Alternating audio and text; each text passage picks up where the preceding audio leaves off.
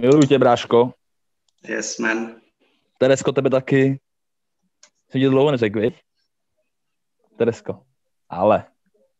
Tak, Ale myslím. vypadá to, že právě teď už bychom měli být uh, live online, ale ještě se tady ujistím. Jo, jo, jo. Bráško, takže právě teď jsme tady živě na YouTube v tuhle tu chvíli. Všechno běží, jak má. Jo, jo, paráda, skvělý. Super. Tak asi počkáme ještě, jestli se někdo jakoby připojí a za chvilku to jakoby od to, odpálíme. Já vidím, že tady všechno běží, akorát nevidím, jestli tady teď jakoby někdo je.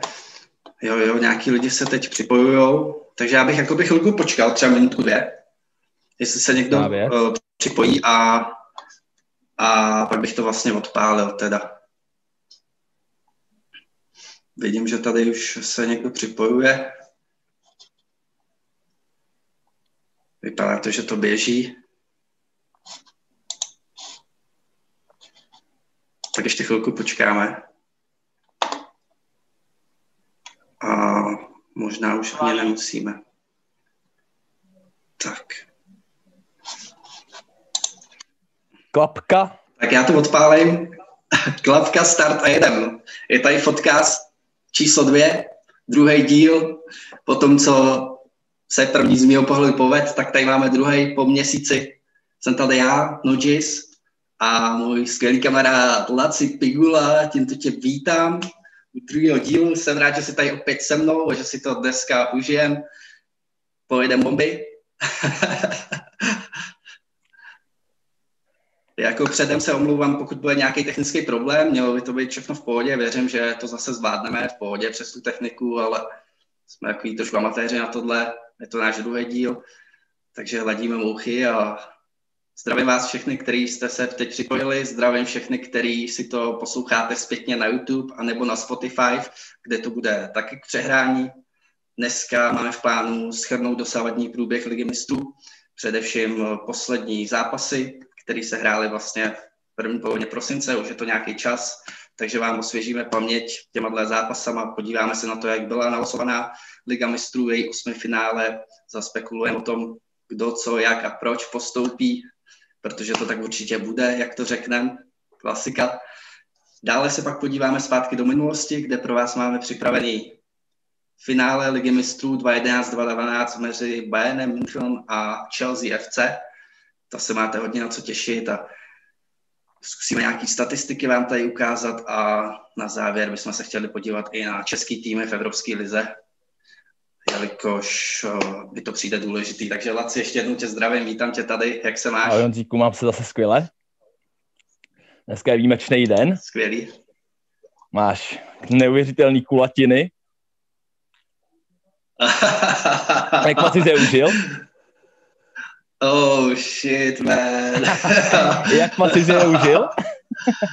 Já jsem si užil dnešní den jako skvěle, strávil jsem ho s rodinou, mám dneska narozeniny, kulatý, je mi krásných 20, takže už prostě jsem skročil toho světa dospělých a dneska byl skvělý den. Ráno ještě skvělá no já tréninku, ti... paráda. Jasně.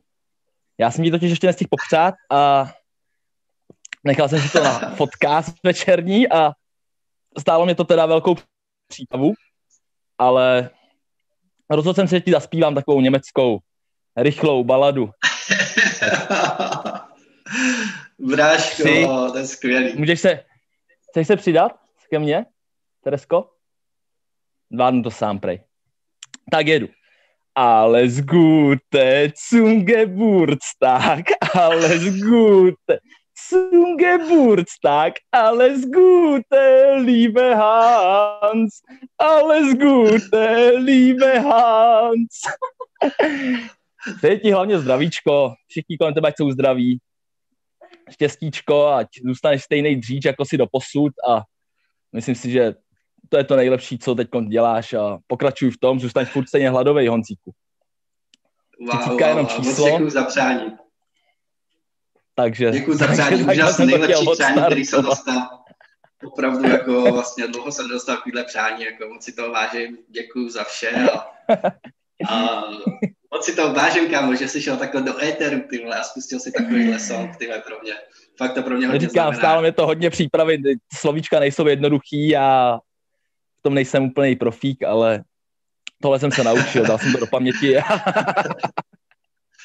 tak to se nečeká takovýhle odpad Tak tohle jsem chtěl jenom na začátek, ať to odpálíme. Myslím, že to tohle je nejlepší díl zatím. Rozhodně, rozhodně to má velký potenciál, tenhle ten stav. Děkuji. Ostatním, co ti ještě nepopřáli, tak to na to nezapomeňte.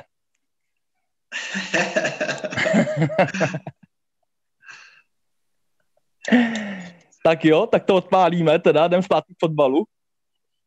Jo, jsem pro, můžeme na to vlítnout. OK, OK. No.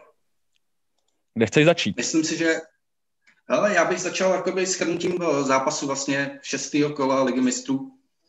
Pomaličku bych na to šel, od Ačka bych se kouknul, vlastně tam byl Bayern Mnichov s Lokomotivem Moskva.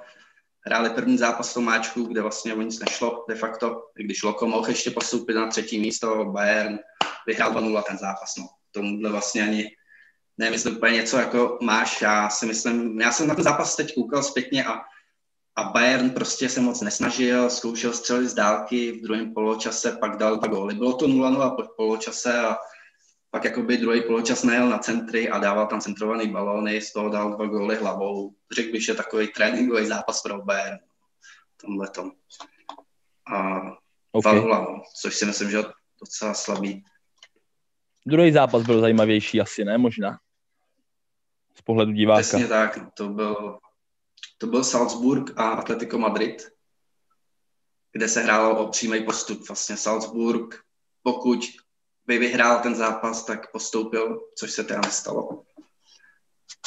Ale tady k tomu zápasu teda to bylo hodně zajímavé, protože Salzburg do toho nalítl a hned v druhé minutě trefil Berisha tyčku a prvních 20 minut prostě Salzburg dominoval, měl obrovské množství střel, většinou teda mimo, ale atleti byli jako paření, jako vůbec si neškrtali, a, ale ten tlak přežili, no, přežili ho, přežili ho, až pak, zkušeně. až pak vlastně, jo, řekl bych, že zkušeně, že zkušeně, ale ten Salzburg jo, opravdu má velký potenciál, tenhle ten tým si myslím, protože já když se kouknu, tak Salzburg je třetí nejlepší tým, co se týká střel mimo bránu a třetí nejlepší tým ze všech týmů ligy mistrů v tomhle ročníku ve střelech na bránu. Oni opravdu těch pokusů vyprodukovali množství ve všech zápasech.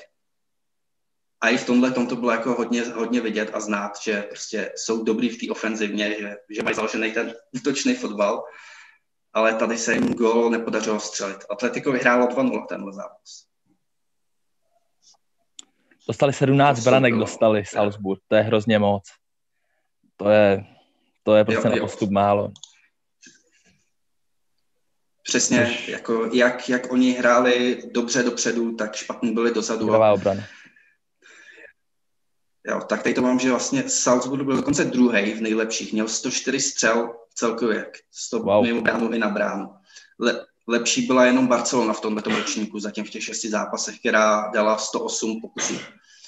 A, Salzburg prostě inkasoval hrozně moc gólů, no, v, tom, v tomhle tom. Bayern jim tam dal Takže dva klepce, to byl obrovský. Je tam rozstřílel. Přesně tak.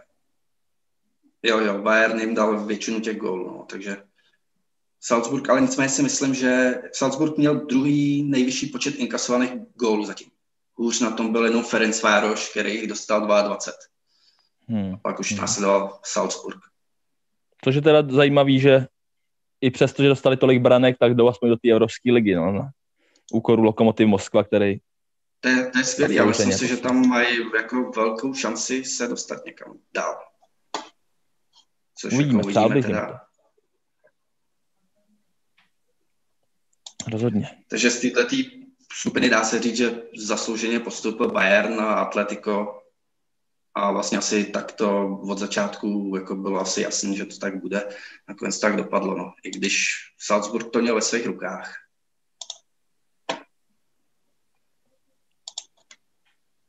Nebo si čekal něco jiného tady v této skupině? Ne, myslím si, že jedině ten Salzburg, kdyby, kdyby jako překvapil, no, ale proti gigantům, jako je Atletico Madrid a Bayern, tak by fakt mohl jedině překvapit, jo. Tam se asi neočekávalo, že by Salzburg měl postoupit, i když hrajou poslední léta velice dobře. Ukazují, že rakouský fotbal jde extrémně nahoru, že tam přivádí talentovaný fotbalisty z celého světa, ale Bayern a Atletico jsou... to neměl vůbec neměl to špatně rozehraný, protože oni, když hráli ten první zápas eh, na Atletiku, tak oni tam vedli ještě těsně před koncem 2-1 na tom Atletiku. A nakonec hmm. ten zápas prohráli 3-2, jo. Takže oni už tam, tam, kdyby udělali nějaký body, mě to takový nes, ty neskušenosti tam jako hodně vidím. Takže to mohl být zlomový bod vlastně, proč nepostoupili, myslíš, tenhle zápas, jo? Myslím si, že už tam se to rozhodlo.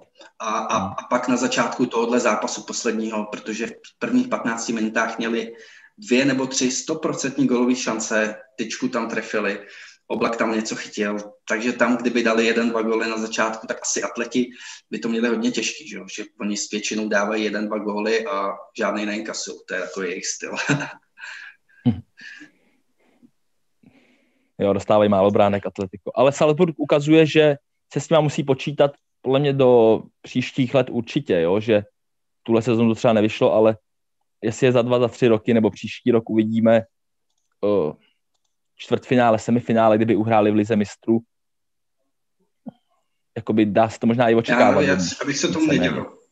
Jo, uvidíme. Jako, a jo, rakouský tým, kdo si to ještě, kdo si to uměl představit vlastně před deseti lety třeba, deset let zpátky.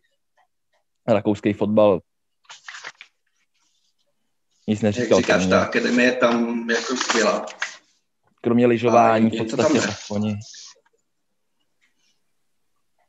Takže tahle skupina podle očekávání Salzburg na třetím místě jde do Evropské ligy, Lokomotiv Moskva tři remízy, nehrál zase tak špatně úplně s tím Bayernem, prohrál jenom 2-1, 2-0, docela se drželi kluci, ale jako na ligu mistrů je to málo. A tím bych to asi zakončil, že tady je to jo, tak nějak, jak se čekalo. Prostě druhá skupina B, tam je vlastně Realta byla hodně zamotaná, že jo, před tím letím zápasem Real Madrid, Gladbach, Shakhtar a Inter. Tam mohly všechny ty týmy postoupit. A já, co si pamatuju z minulého dílu, tak jsme si přáli, aby vlastně šel dál Gladbach a Shakhtar. Nebyli jsme sami. To se povedlo to na polovi. Z poloviny se to povedlo.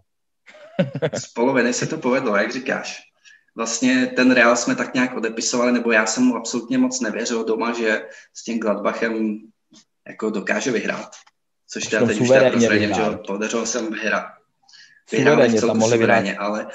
Vyhráli 2-0, ale mohli vyhrát 5-0 klidně. Koukal jsem na ten zápas a Karim Benzema tam dával dva góly uh, z, lav, z, z laviček, lavičkoval dvakrát. My tam nacentrovali, Přesně. ale jednoznačný zápas. Ještě bych tě opravil. Karim Benzema tam hlavičkoval asi čtyřikrát nebo pětkrát. Hodně nebezpečně jo. hlavou. Jo. A dvakrát to proměnil. A jo. bylo, že hned v první šanci, v deváté minutě, první šance, první střela, první centr, Karim Benzema hlavou to tam uklidil a tím ten Real jakoby uklidnil, jo. že hned z první střely se jim podařilo skorovat a vlastně ten zápas dát do svých jakoby otěží, ale hned potom jako měl vlastně šanci Gladbach, takovou poloviční, kdy mohl srovnat minutu potom, ale hlavně ve 24. minutě tam byl důležitý moment, kdy ten Plea, který dal čtyři góly už a má i nějaký asistenci, výborný útočník z toho Gladbachu, tak šel sám. Šel sám na, na kysnu a nedal to. A chvilku na to zase Benzema skoroval, takže zase hlavou a bylo to v prdě. Modrič tam dával tyčku ještě, potom mohl dávat na 3 a uklidnit ten zápas úplně. Jo, dobře, dobře si pamatuješ, jo. Modrič měl výborný zápas v tom zápase, dával tam tyčku jo, a opravdu byl hodně vidět, hodně vidět na tom. A mně se líbilo, že, že jako ten Benzema v tom zápase prokázal tu svoji kvalitu. Prokázal tu svoji kvalitu, ten výběr místa a tou hlavou to tam uklidil. Prostě Rodrigo mu tam dával centry, Vázquez mu tam dával centry a on to tam, on tam byl a ty hlavičky byly téměř všechny nebezpečné a dokázal to tam uklidit. Fakt tomu týmu hodně pomohl, že že ukázal, že je prostě top, top třída útočník. Já myslím, že mu pomohl, pomohl mu podle mě odchod Christiana a on byl hodně kritizovaný, když tam byl Christy, protože Christy dával hodně gólů, připravoval, bral to hodně na sebe a Benzema byl v takovém ústraní. Ale po tom, co odešel vlastně Cristiano, tak si myslím, že ta jeho kvalita se projevila vlastně naplno a, a on od té doby je takový lídr toho reálu, no. V těch klíčových momentech, v důležitých vlastně je, je rozdílový hráč a je a dokazují to i jeho čísla, protože on tady v té lize mistrů už má 67 gólů a je na pátém místě. Před něm už je jenom Levandovský s Raulem, Messi a Cristiano a on je už hned za nima a ztrácí čtyři góly na Raula a Levandovského, který mají 71. Stačilo mu na to 124 zápasů, takže má skoro 1,55 průměr na zápas jako výborný a že on za chvíli půjde před, před Raula, nejspíš čtyři góly mu chybí na Raula, na legendu Real Madrid, aby ho předehnal v golech v Lize mistrů. To Což dá, dá se očekávat, že to určitě největší Je to možné, že jsem to povede ještě tuhle sezónu. On, když tam ještě jsem chtěl říct, že tam byl ten Christian, tak on odváděl hodně černý práce. Sice to, sice to byl hrotový útočník, u kterého se očekávali góly, ale on tam čistil ty prostory a a odmakal tam podle mě dost, dost soubojů, který vlastně vytvářeli ty góly, který Real dával, ale to, že ty góly nedával, prostě bylo na úkor toho, že odváděl právě tu černou práci, kterou většina lidí nevidí, no, nebo většina fanoušků. Jo, jo. Tady v tomhle zápase prostě byl klíčový ty, ty centry ze strany, protože ten Gladbach nebránil zase tak špatně, ale ty strany on vůbec neměl pokrytý v tom zápase spolehal na nějaký středovou obranu, nevím, ale, ale ty strany absolutně tam nebránil, ty hráči tam měli prostě spoustu prostorů na to připravit si ten centr a, a lítalo to tam. Takže tady rozhodli hodně ty centry. A Real vlastně tím vítězstvím si zajistil postup a Gladbach potřeboval v tuto tu chvíli, aby Inter nevyhrál nad Šachterem. Aby, aby tam, což se teda stalo, bylo komický a, po tom zápase, jak, jak kluci z Mönchengladbachu koukali na tabletu u střídačky na ten druhý zápas, jo, protože jo, vlastně oni skončili po pár minut dřív. Sice prohráli 2-0, ale prostě na jako když zjistili ten moment překvapení, že, že stejně postupují, tak nějaký tenhle zápas se vůbec nepočítal a ta radost tam vypukla naplno a to, to bylo vtipný, jakože zápase, který sice prohraješ, tak tak máš postup a ta radost tam byla, kdyby vyhráli vlastně. No, pro Gladbach to je velká událost, že jo? Přeci jenom není to jo. tým, který by čas, často postupoval z ligy mistrů do osmi finále a, a určitý šance má, no, i když Lost, k čemu se potom dostaneme, pro něj nebyl podle mě úplně nejlepší, ale, ale šance určitě má, jako proti každému týmu.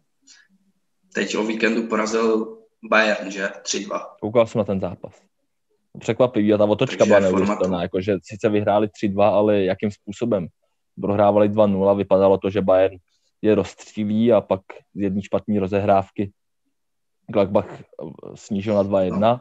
do poločasu 2-2 a v druhém poločase 3-2. No jako mašinu Bayern porazit, to, to stojí prostě nějakou kvalitu, nebo zatím stojí nějaká kvalita, lépe řeče.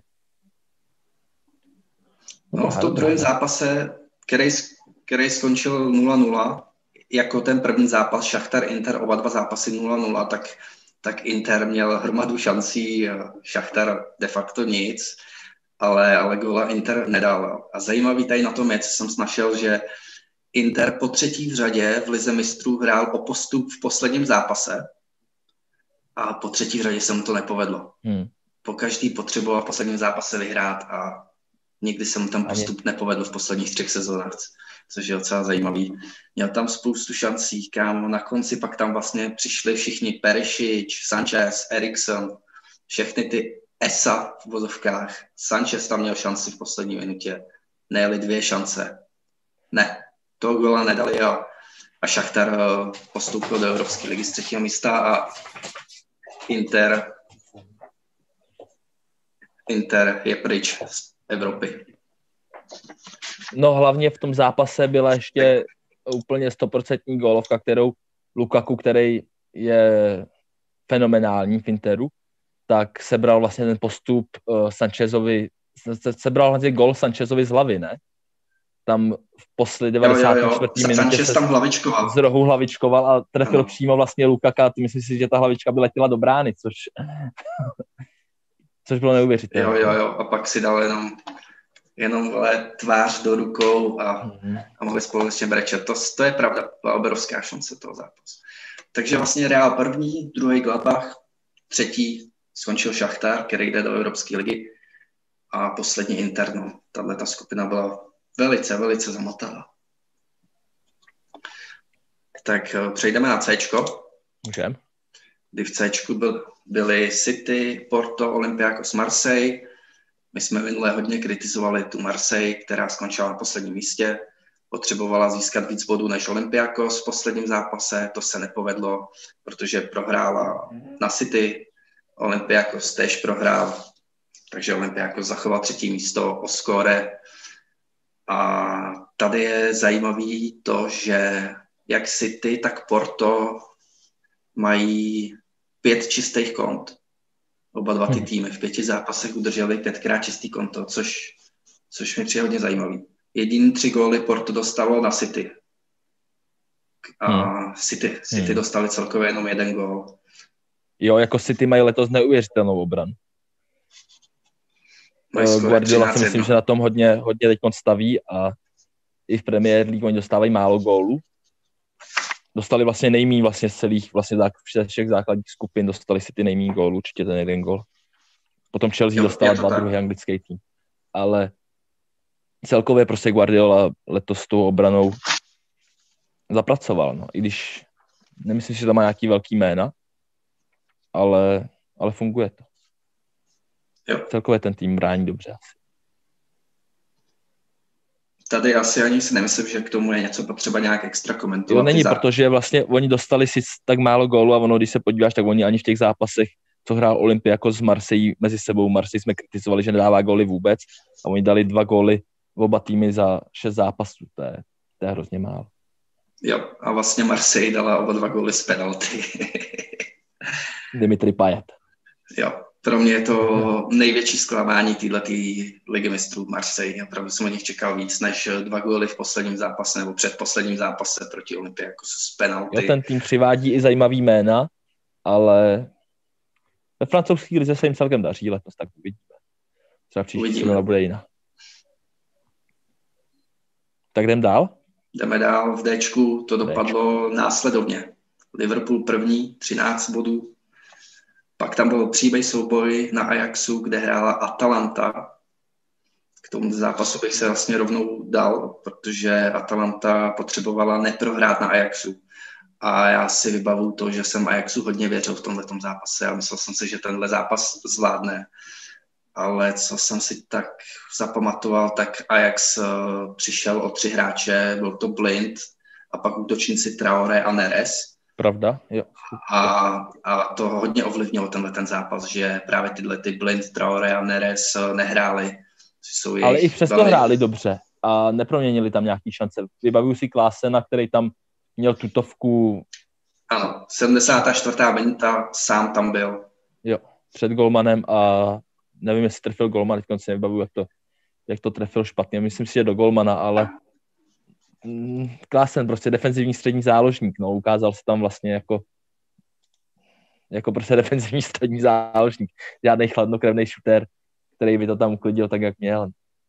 Přitom zkušený To, to byl klíčový moment v tom zápase pro Ajax, protože 15 minut před koncem, pokud by se jim podařilo gol, tak ta Neapol asi by se, ta, sorry, Atalanta na nic nezmohla. No, pak dostal tam Ajax červenou kartu a z breaku v 85. Muriel rozhodl 1-0 a Atalanta šla dál přes Ajax, který končí v Evropské lize a určitě je to adept na dobrý umístění v Evropské lize. Jo, ne na vítězství. Přál bych jim to klukům z Ajaxu. No. Myslím si, že tam určitě šanci uvidíme, Ale je, Atalanta tady před tímhle zápasem neměla moc dobrý moc dobrou formu. Ona tam často remizovala i prohrávala, jo, ale od té doby, od té doby se jim začíná docela dost dařit. Teď mají asi sérii sedmi zápasů, kdy neprohráli a když si vezmeš, jsou po druhý v lize mistrů a po druhý dokázali postoupit uh, ze skupiny. Takovýhle tým, asi už to začíná být trošku tým, s kterým se bude muset počítat trošku. Uvidíme, jak tuhle sezonu se daří ACčku a Interu, no, kteří tam jsou na prvních dvou místech, ale, ale jo, určitě Atalanta zase je v té své formě, kdy vlastně ona dává hodně gólů, hodně jich celkem i dostává, ale hraje atraktivní útočný fotbal a to každý ho baví.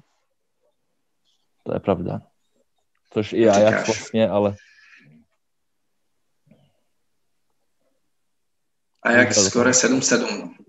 Skoro 7-7 ze 6 zápasů je na Ajax málo.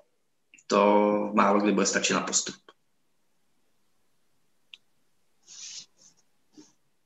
No Lipsku stačilo 11-12 skore. 12 bodů. Na ten zápas se těším, ten byl skvělý. A tady ještě no. bych teda jako vypích, tady hrál ten Midtjylland, který vyřadil bohužel naší pražskou slávy, tak bohužel. uhrál v posledním zápase pro ně velmi cenou remízu s Liverpoolem. Což asi málo kdo čekal, že Midtjylland uhraje bod s Liverpoolem na poslední zápas, takže pro ně je to taková satisfakce. No, ten Liverpool docela jako často remízuje, ale anebo vyhraje třeba o gol, někoho sem tam rozstřílí, ale není to úplný válec, že by měl nějakou sérii třeba deseti vyhraných zápasů. To určitě ne. Hrajou v popředí, ale jo. ta Marotka je znát, no prostě. Je, a tady zase ta obrana, tam byla jako hodně mladá, vlastně, proč to tam neskusit, máš jistý postup, hraješ v nějakým Dánsku s nějakým Midtjyllandem. Jo, dát šanci mladým klukům to... a, a zkušenosti jedna sbírá, jo, Kloby jako borec v tomhle tom celkově Liverpoolu. Kolikrát si říkám, že škoda, že nejsem fanoušek Liverpoolu jako Kája Ludvík, ale bohužel fandě v Arsenálu, no. Tak se taky jednou dočkám.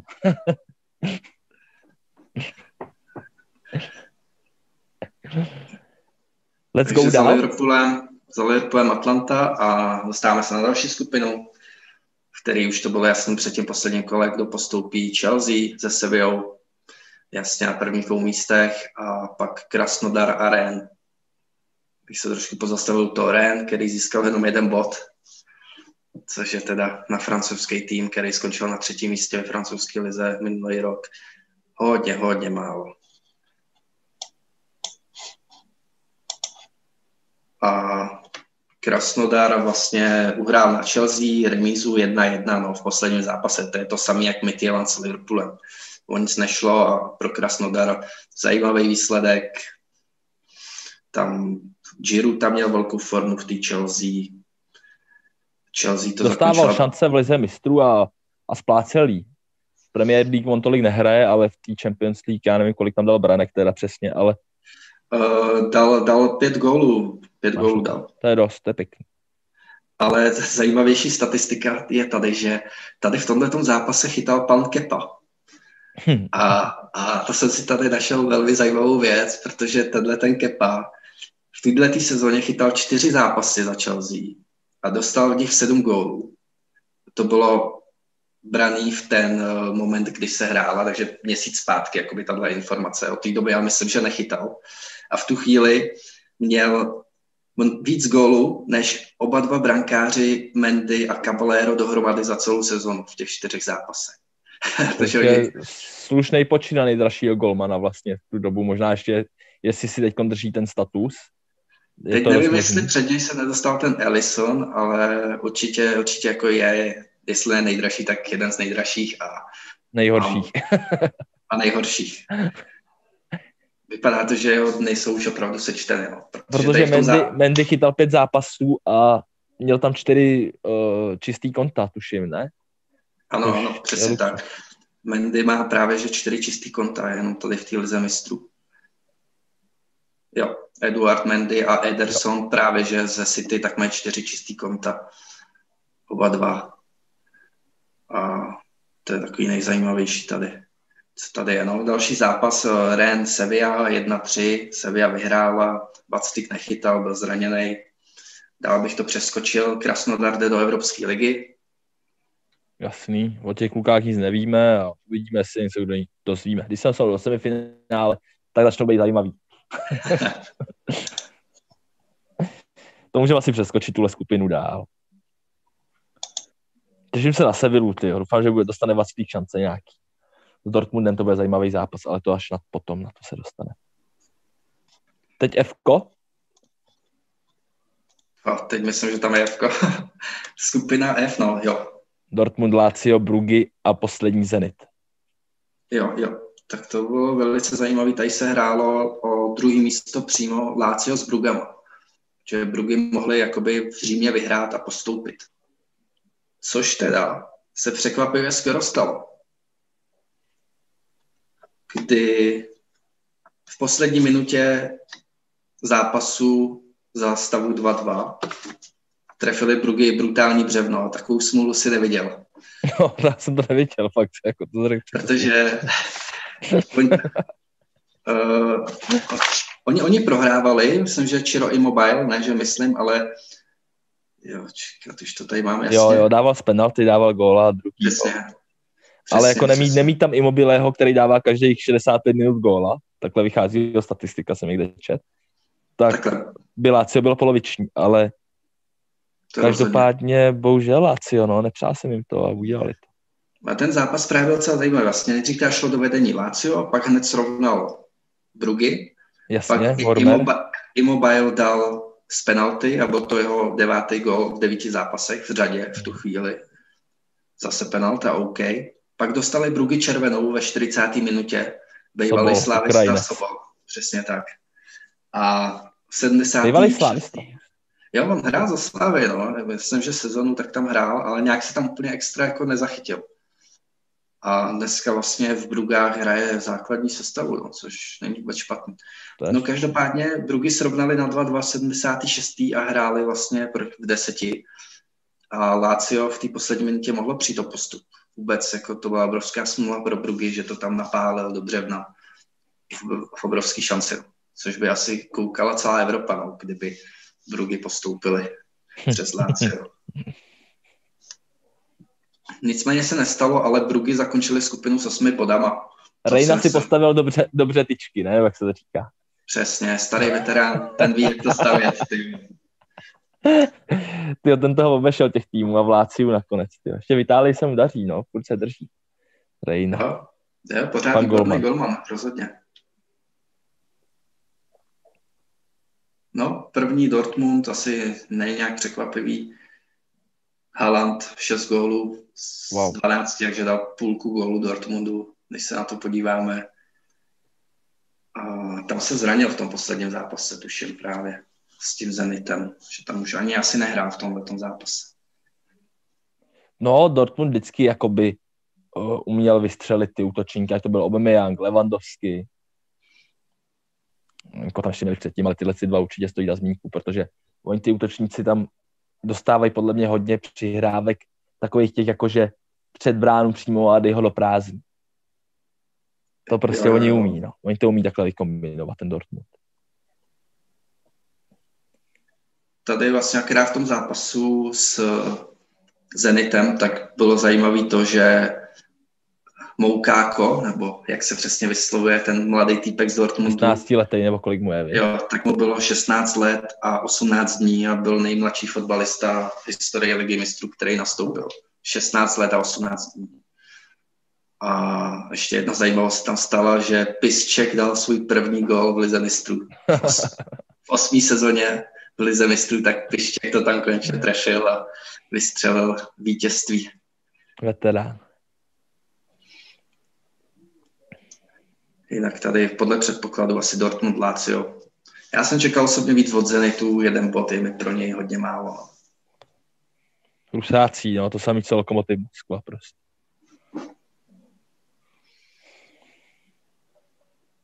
Něco zajímavého ještě pro tebe na této skupině, co tě tam překvapilo, nebo Ne, ne, pokročil bych dál, tahle skupina byla.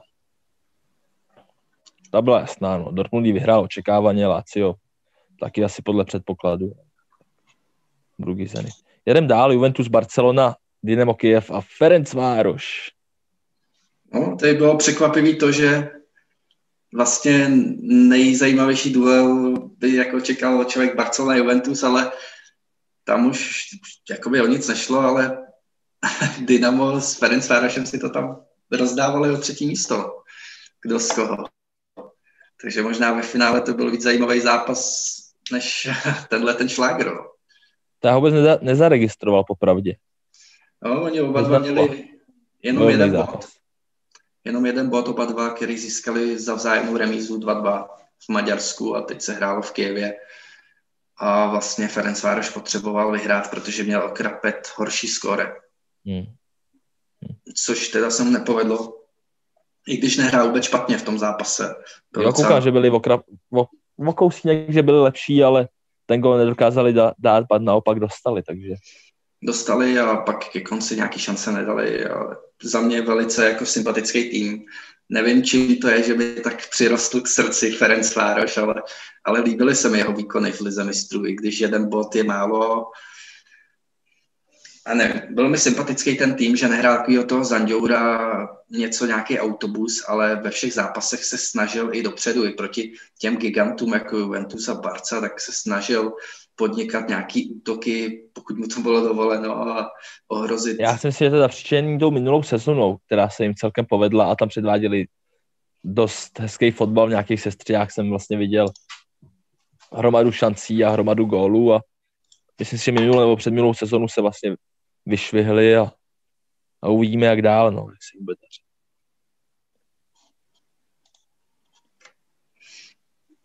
to zápas Juventus Barcelona 3-0 pro Juve. Co na to říkáš? Čekal jsi takovýhle v klidu jako průběh pro Juventus, že dokáže vyhrát Jo, 3-0. tak Juventus je mašina, Barcelona ta je nahoru dolů. Uvidíme, jestli teď třeba se chytli a budou předvádět nějaký, nějaký lepší výsledky konzistenčně, ale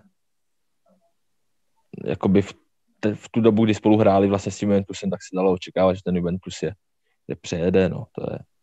Jo, taky jsem to takhle čekal, protože ona není vůbec v pohodě v té lize není v pohodě, dokáže prohrát s, s kýmkoliv.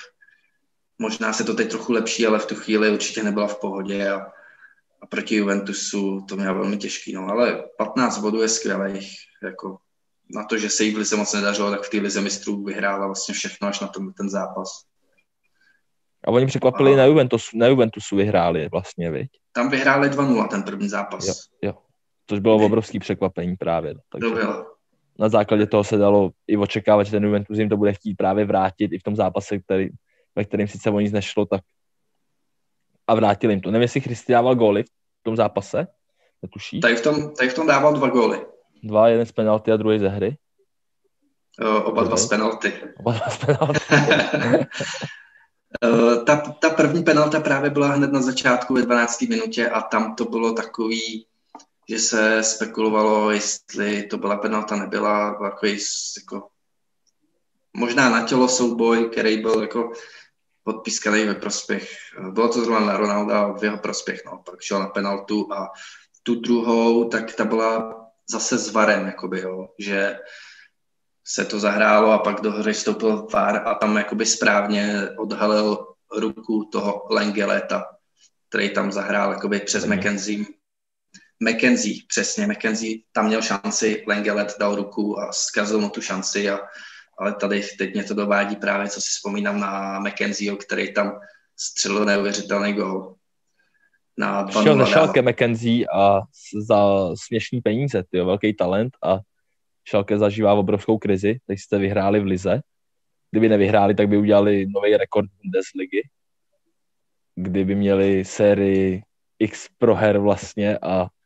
To je uh, pravda, teď se jim podařilo vyhrát. Jo, pětiligový tým, asi tým, který hraje pátou ligu, tak drží ten rekord v Bundeslize a, a vlastně je to sice nelichotivý jakoby rekord, ale oni si ho váží, protože díky tomu jsou vlastně jakoby slavný tým v Německu, takže si fandili všichni, všichni z toho týmu fandili vlastně Šalke, aby jim ten rekord vzal.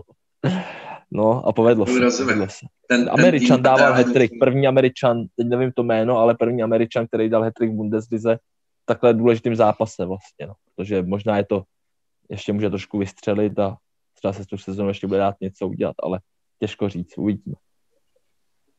To uvidíme. Já myslím, že se jmenoval Hope, ale kecal bych, ale vím co jistě, že ten tým, který držel ten rekord, tenhle, ten, tak ten měl takový docela za mě vtipný název a jmenoval se Tasmania Berlin. Tasmania. jo, jo, jo.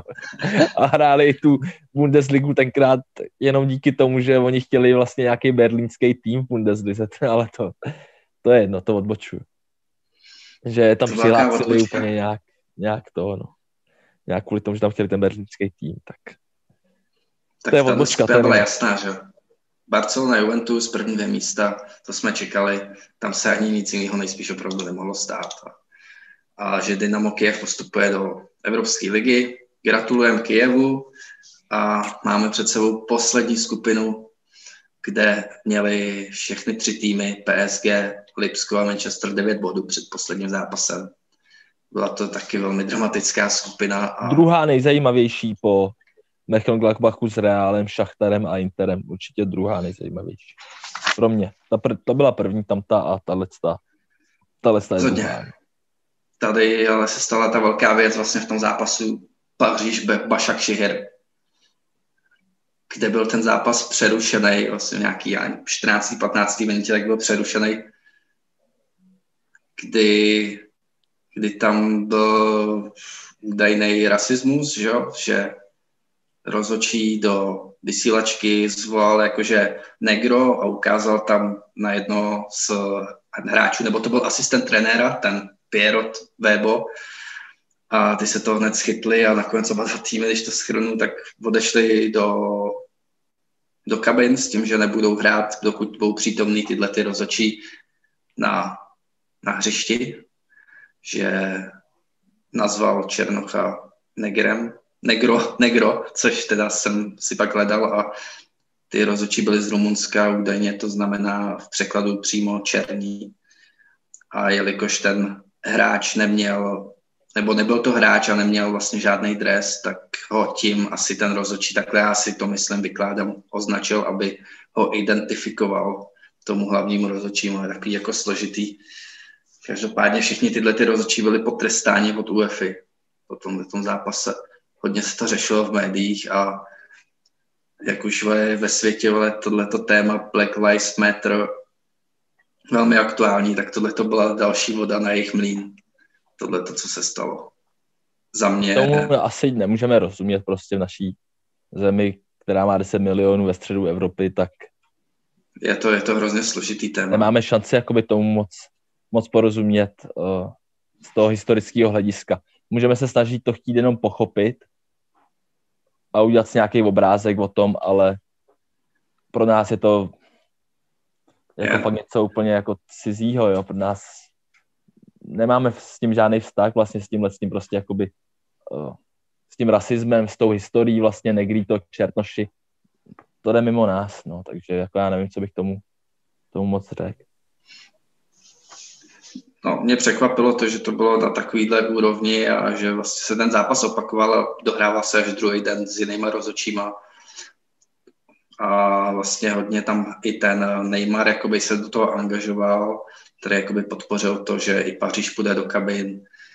A tak nějak se oba dva týmy dohodli, že prostě to nebudou dohrávat s těma rozočíma. Druhý den přijeli nový rozočí a ten zápas začal pokračovat tam, kde skončil v 15 minutě se stejnými sestavama, což vlastně Paříž už věděla, že má jistý postup, protože ona sice potřeba v tomhle zápase vyhrát, ale už ten výsledek z Lipska byl jasný, yes. takže Paříž ale musela použít stejnou sestavu tohle, takže oni byli nadupaný a Neymar. Neymarovi tomu sedlo, vej, tomu to sedlo, ty hetry.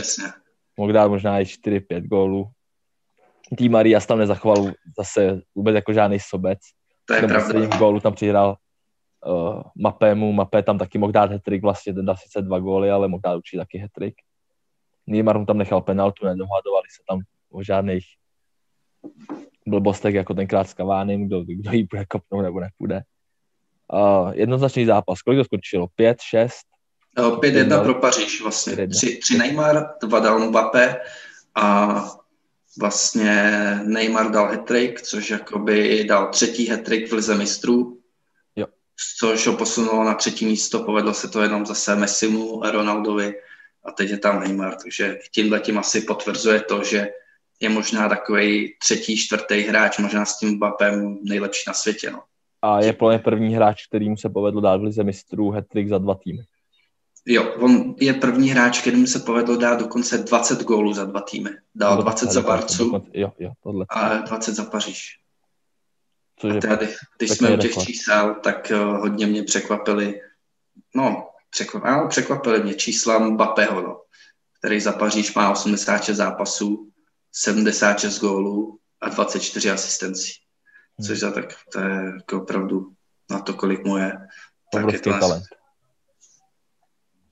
Uvidíme, jestli veme štaci po klukách, až odejdou. Za tři, za čtyři roky, třeba za pět. Takže Paříž vyhrála a tím si pojistila teda postup, ale mnohem zajímavější byl ten druhý zápas, který se hrál v Lipsku, kam přejel Manchester United a ten potřeboval vyhrát v Lipsku, protože měl právě horší vzájemný zápas s Paříží, takže potřeboval neprodleně vyhrát v Lipsku. Já jsem predikoval vítězství Lipska, věřil jsem, že to doma zvládne, a, ale United nebyli daleko od toho, aby, aby postoupili nakonec. Jak se skončilo? Lipsko vyhrálo 3-2 v tomhle zápase. Dobrá přestřelka. Ale ten průběh toho zápasu byl hodně zajímavý, protože tam uřadoval hodně Angelino, Angelino. Který ve druhé minutě Sabicer mu to tam hodil křížem, propálil Decheu 1-0. Hned chvíli na to měl Greenwood šanci, když šli dva na jedno s Rashfordem a Greenwood to vzal na sebe a neproměnil. Docela hloupě to zakončil, takže nic. A pak 12. minuta Angelino našel Hajdáru 2-0 pro Lipsko. V tu chvíli to vypadalo z United hodně zle. V 16. minutě kort, když Forsberg dal třetí gol, který nakonec nebyl uznaný kvůli offsideu správně ale bylo to opravdu, opravdu jako velký, velký tlak Lipska na začátku. United vůbec ten zápas jako nepodchytili. Až pak vlastně, kdy, kdy to bylo 3-0, tak jakoby United začali hrát, protože Fernandez uh, trefil břevno a pak uh, se dostal United k penaltě, chvilku potom, co dal Lipsko na 3-0 a Fernandez ji proměnil. A ta penalta teda byla jak dar z českého nebes, protože tam to vypadalo taky zase jak s tím Ronaldem v té Barceloně, jak tam to vypadalo spíš jako na typický souboj tělo na tělo. A rozhodčí pískut Pently a Fernandez dal na 1-3. V 82. Pogba hlavou trefil obránce 2-3 a bylo de facto 10 minut do konce a United stačila právě v tomhle zápasu remíza, protože on, jak jsem říkal si, že s tou Paříží potřeboval, jakoby, aby se dostal před ní, ale ve finále to bylo tak, že v tom Lipsku mu stačilo remizovat, aby se dostal před Lipsko, protože vyhráli 5-0 doma s nima. Hmm. Takže jemu stačila remíza a, za, a na, najednou, když to bylo 3-0, 3-2 a 10 minut do konce. No. Takže United to skoro zvládli, když v poslední minutě si Lipsko skoro dalo vlastňáka to tam, to tam ten hráč políbil toho brankáře, hodně mu poděkoval, že to tam chytil. A... Jo. to byl hodně zajímavý zápas, protože asi kdyby se hrálo ještě chvíli, tak ty United by snad i srovnali. Ten konec se jim hodně poved, ale ten začátek se naopak povedl Lipsku, dali tam hned dva góly, který to rozhodli. Co jsem viděl, ten Angelino hrál výborně, Sabitzer, ten tam měl dvě nahrávky Sabitzer. Sabitzer mám rád, já ho čekávám nějakým větším týmu, no, ještě než je Lipsko. Příští nebo další sezónu uvidíme. Takže Lipsko postoupilo společně s PSG. Oba dva měli 12 bodů. Tím pádem máme uzavření skupiny? Tímhle tím máme uzavření skupiny. Jako, je tam jako někdo, kdo tě jakoby vyloženě překvapil, že postoupil do té další fáze? No Mönchengladbach určitě stoprocentně. A jinak tam jsou, tam jsou takový ty nový týmy, jako je Atalanta a Lipsko, ale není to pro mě úplně překvapení, že tam tyhle týmy jsou. Přesně. Možná ta Atalanta je pro mě teda asi menší překvapení, ale to Lipsko mě vůbec nepřekvapuje. Možná ještě to Lácio mě docela překvapuje, že je takhle dál. Ale jako z tého skupiny zase bylo takový adept na to druhé místo po Dortmundu.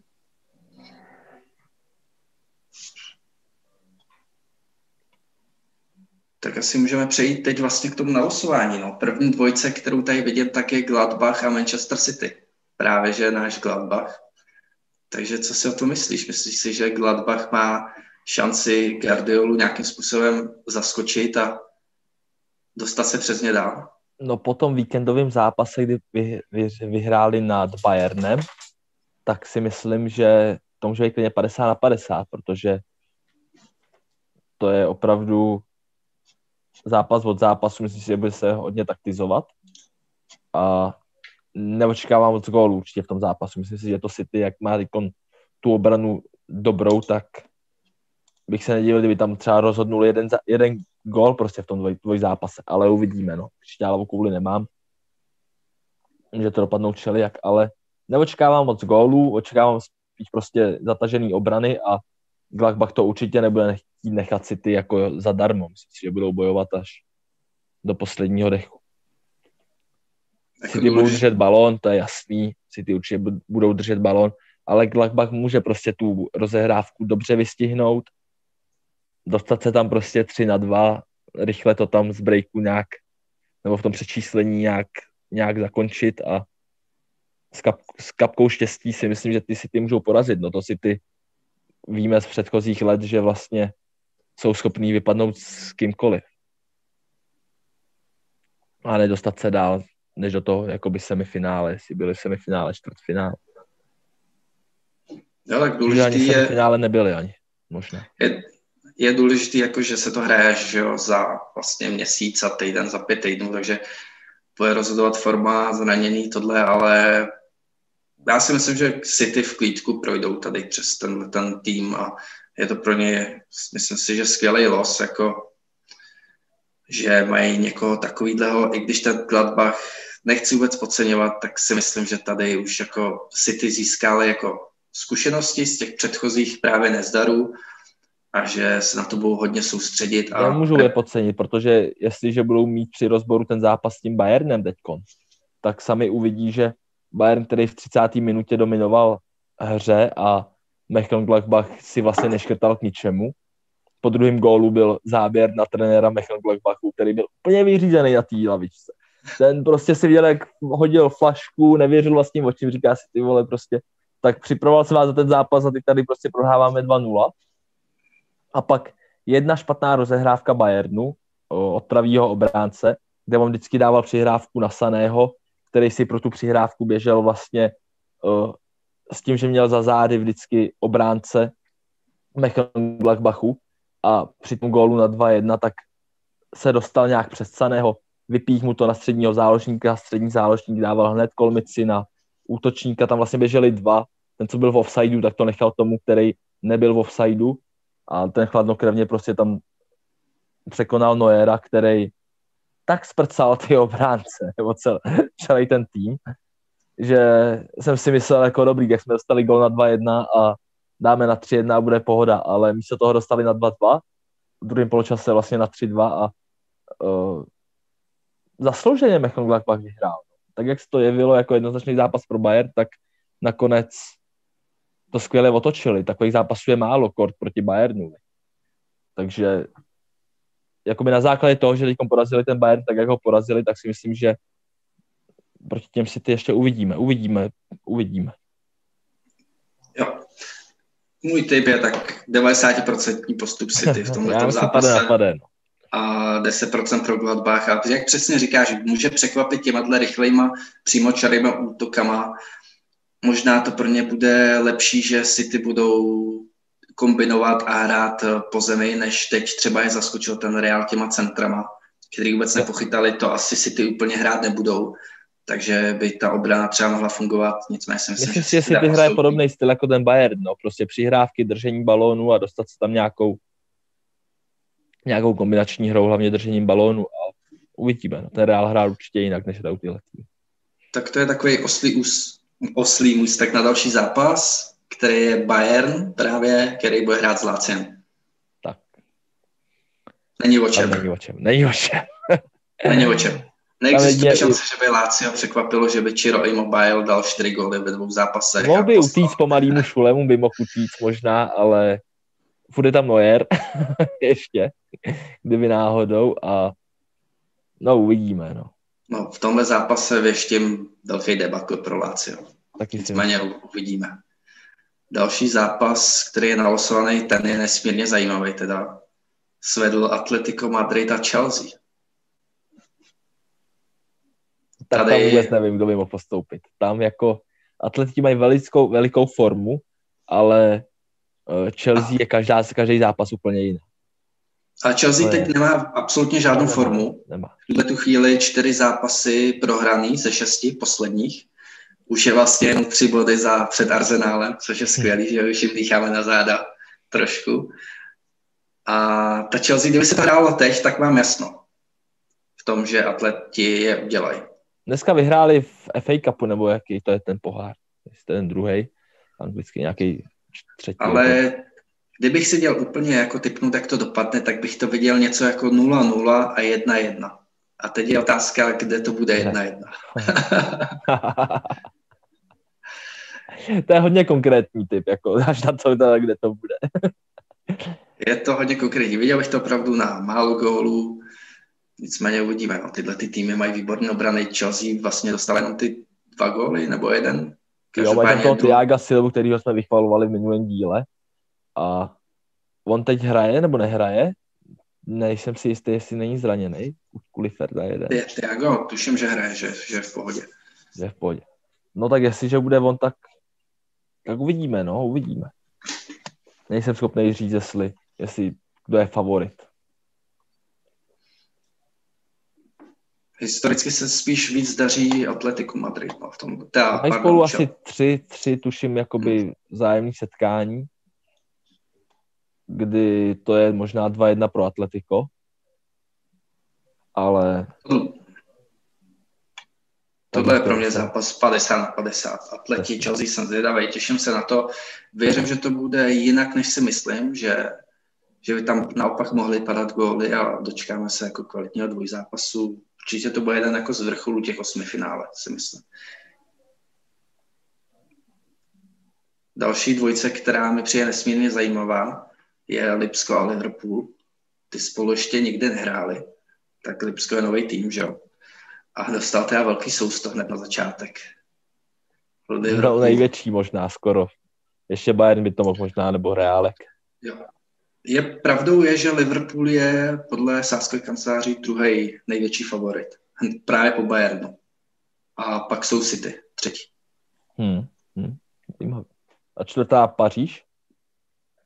Uh, pak je tam Juventus, Paříž a pak tuším, hmm. že Chelsea už nás. Možná je to opačně, ale bych kecal tam hodně podobný, ale nejvíce věří Bayernu a pak právě Liverpool a City.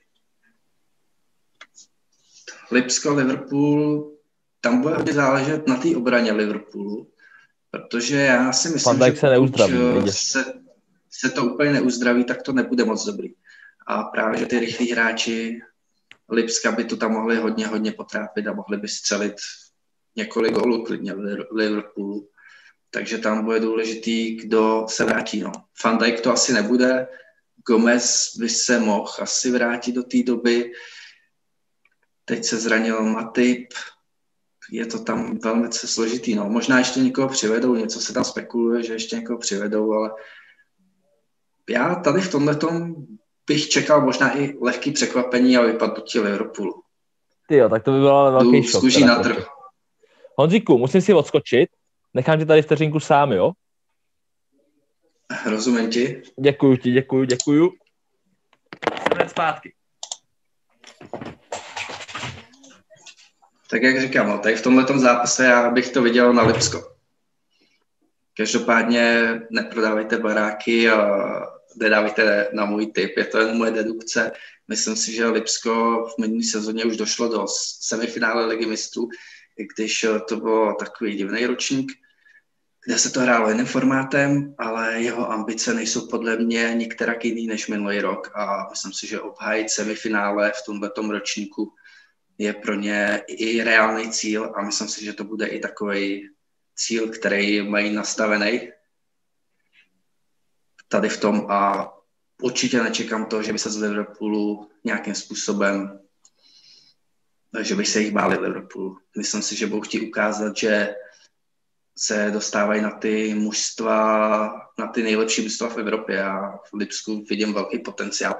Stejně jako v Salzburgu opravdu tyhle Red Bullské týmy si myslím, že do budoucna budou velký, velký, velký úspěchy čekat, protože vždycky záleží na penězích a tam jsou.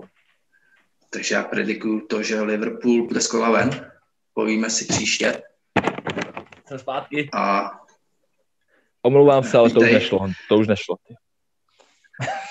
já už jsem si tady, já už jsem si tady divákům řekl, co si myslím o tom Lipsku a dál bych šel na další dvojci Porto Juventus.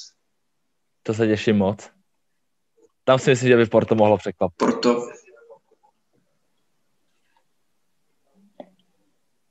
Porto má pět čistých kont v základní skupině. Říkal si, pravda. Tak jo, je otázka, jestli Juventus je pozlobí nebo ne, no. Jako tady to vidím jednoznačně na Juventus, ale na nějaký zápas, jakože Juventus vyhraje dvakrát 1-0 nebo něco takového. V celku vyrovnaný zápasy, kde jakoby rozhodne zkušenost eh, Juventusu. No. A myslím si, že Juventus je velmi spokojený s tím, jak mu nalosovali první kolo, že to mohlo dopadnout mnohem hůř pro ně. První zápas se hraje uh, na, na portu, no, takže to asi bude velice důležitý pro ten jako potenciální postup třeba Porta, no, jak se ten první zápas odehraje. Jestli by třeba byli schopni je porazit. No. Jako Porto má formu jako blázen, vyhrává jeden zápas za druhým. Všechno. Ale nejsou první v portugalský lize, teď vládne Sporting. Ale i přesto jsem koukal na kurzy vlastně, i přesto, že Sporting je asi o pět bodů před Benficou a Portem, tak uh, není největší favorit vlastně na to, že vyhraje portugalskou ligu. Což mě teda jako docela překvapilo, ale ale to Porto je asi nejlepší z těch tří týmů. Každopádně vládnou tam jenom tyhle tři, tři týmy a zbytek se nechytá. Tam Braga hraje čtvrtý housle a, a ostatní. Já věřím, jako, že Porto bude mít dobrou obranu, ale bojím se toho, že bude mít velký problém dát gol. Tak tam podle mě bude rozhodovat to, jestli budou schopni střelit nějaký gol. Tenhle zápas no, tak Juventus, asi bych tak...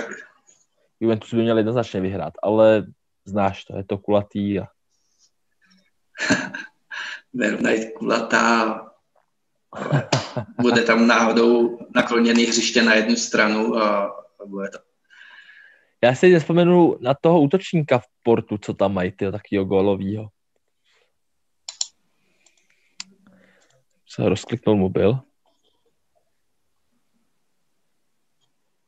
Tak Porto je takový ten tým, který neustále přivádí a prodává a vydělává velký peníze, tak na tom bude to, že jo. Oni jsou fakt jako neskutečný. Přesně. Jakože my tako, nemáme v podvědomí tolik, ale ale kvalitu mají, no, proto prostě už kolikrát se dostalo takhle přes velkýho favorita dál a i přes City, tuším, jestli se dostali jednou, nebo jestli to byl Lyon. Za Porto teď nejvíc gólů má jakýsi Musa Marega. Jo, Jinak Marega. je tam spoustu da. Marega, no. Ten má pět gólů v 13 zápasech. Pak je tam ještě Terimy, nějaký iránský útočník, který má taky 6 gólů. A Otávio Brazilec ještě, Otávio Brazilec taky šikovný. To, to je na ně výborný, to máš pravdu. Tady asi není o čem. No. To jo, je zajímavější, kde dal, Povídej. Mnohem zajímavější bude další zápas Paříž s Barcelonkou. Barcelonou. Což si teda myslím, že Paříž neskutečně přejede Barcelonu rozdílem třídy a to si myslím, že se stane. to snad ne. tak o tři. tak já doufám, že ne. To kdybych měl typnout Kdybych si měl typnout, tak si myslím, že Paříž bude v tom, tom dvojdá zápase dominovat. Že přímo tohle to je ta sezona, kdy se to tak může stát, ale pamatuj si předtím, taky Paříž vyhrála první zápas 4-0 a myslela si, že už je dál a 6. pak přijela na Nou Camp. 6-1, ahoj. 6 kousků na Nou Camp. Jenže to Barcelona měla ještě Neymara. který dva góly dál a možná tři připravil, nebo neříkám to přesně, takhle to nebylo, ale určitě dva připravil a jeden minimálně dal v tom zápase. Takže tyhle ty týmy po třech rokách a tomhle zápase se teď střetávají znova. Já si myslím, že Paříž bude jeden dál. z největších Ale teda, jakoby senzací fotbalových, kdy jako prohraješ 4-0 na v parku Princů, Park Princů se jmenuje, vlastně stadion Paříže, a potom přijedeš na Nou Camp a tam prohraješ 6-1, to já jsem to tenkrát neviděl a když jsem se nerozbrečel, že jsem to neviděl, protože jako fanoušek Barcelony, tak mě to jako mrzelo, protože to muselo být prostě fakt jako šílenství, to nepředstavitelný obrat. to je přesně ten moment, proč milujeme ten fotbal, že, že tohle to se může stát, jako kdo by to byl řek, jako 4-0 prohraješ na parku Princů a, a pak to vlastně bylo tak, že na Nou to bylo ještě, to bylo vlastně 3-0, celý Nou šílel, ale pak tam strefil, myslím, že to byl Cavani, který trefil na 3-1 v nějaký 70. minutě a v tu chvíli potřebovala Barca tři góly. Nic, nic, nic. 88. minuta, stále 3-1. Stále potřebovali tři góly. Řekl by si někdy, ty, že můžu dát tři góly. Najednou boom, Neymar, pak tuším, že tam dal Ivan, nevím, kdo dal ten další a poslední ten rozhod Roberto. Tři góly prostě během pár minut a 6-1. Jasně, tak oni jak dali v 88. Opravdu- na 4-1 ten postupovej. Ne, to nebyl ještě postupovej vlastně. To nebyl postupový. Byl Nebyl postupový ještě až ten na postupovej. 6-1, Až protože, potom, až potom, jo, takhle. Jasný, jasný, pak až to otevřel. protože i výsledek, i 4-1 výsledek bych furt stačil 5-1 ještě Jo, stačil rozumím. Hmm. Tam bylo právě Bylo velice zajímavé to, co se tam událo v těch pos... Wow, nepředstavitelné, wow, nepředstavitelné. V Opravdu jeden z 88. nejlepších. ještě jednou dávali na 5-1, 88. to bylo Na 3:1. 3-1 a, Nej, a Neymar vstřelil branku na 4-1 v tu chvíli.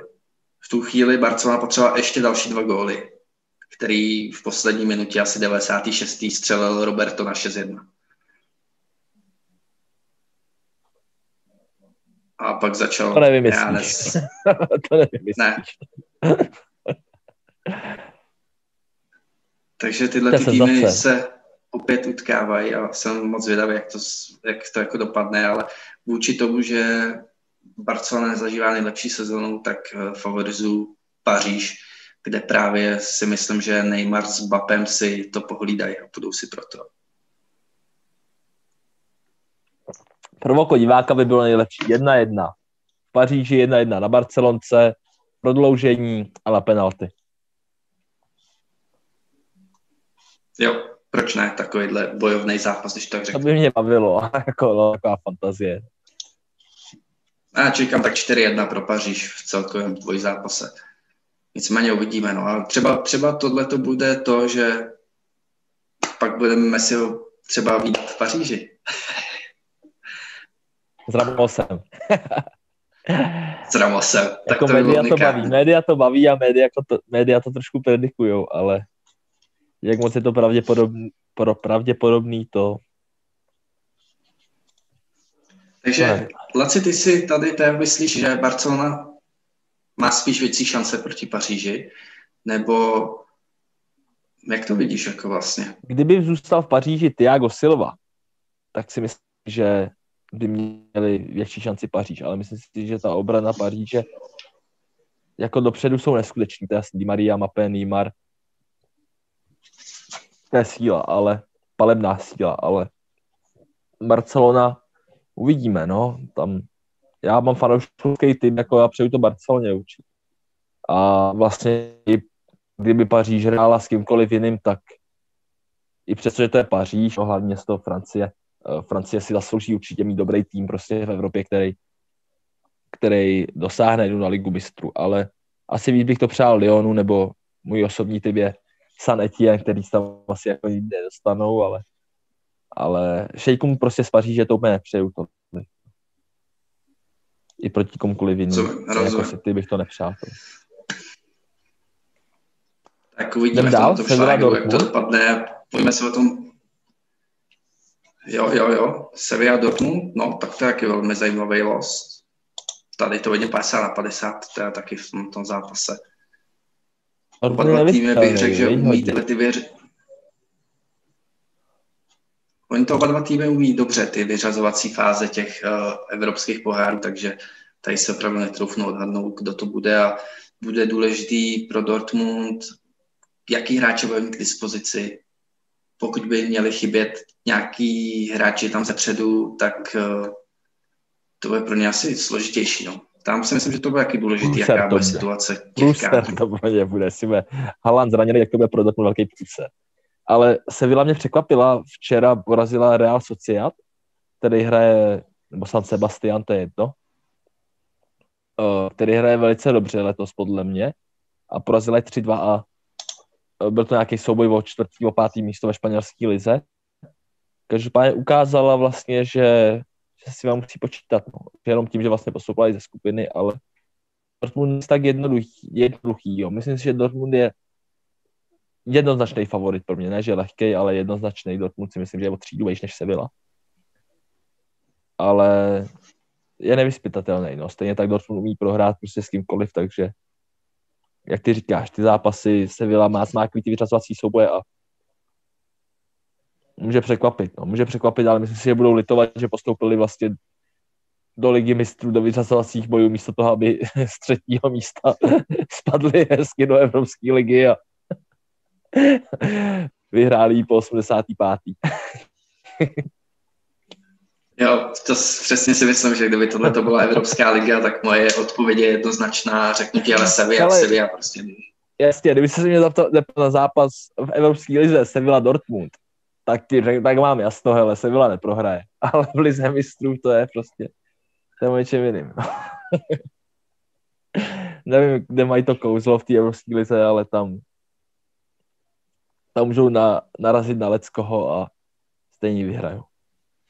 Atalanta Real, další zápas.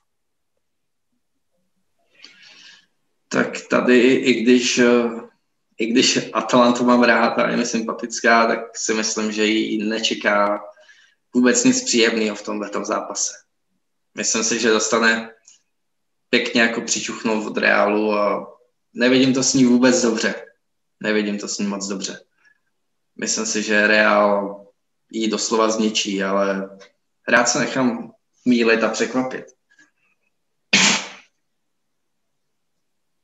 Myslím si, že nedá ani možná gol Real, že Real to zabetonuje vzadu a pohlídá si to prostě jisto. jisto. Jako tam, bude, tam bude taky důležitý faktor, mi přijde, že s tím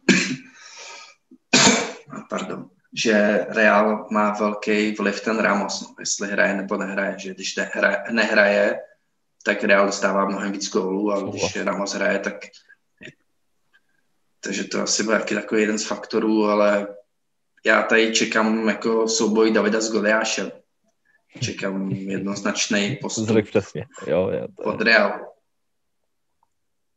A to tak je, jako historicky se nemáme o čem bavit. Atalanta jo. může překvapit, ale Tady ani nejde tak o tu historii, jako o to, jakou ten Real má kvalitu vlastně ty hráči, ty jsou, jsou fakt velice dobří a Atalanta, která je taky dobrá, tak myslím, že v tom zápase bude jasně vidět, že jako hrát za Real, to není jen no, ono je i dost možné, že, že Atalanta vlastně už teď přišla o jednoho hráče, o Diala, který přestoupil do Manchester United a je dost možný, že ještě do tohohle zápasu přijde o další hráče, protože o jejich hráče je velký zájem.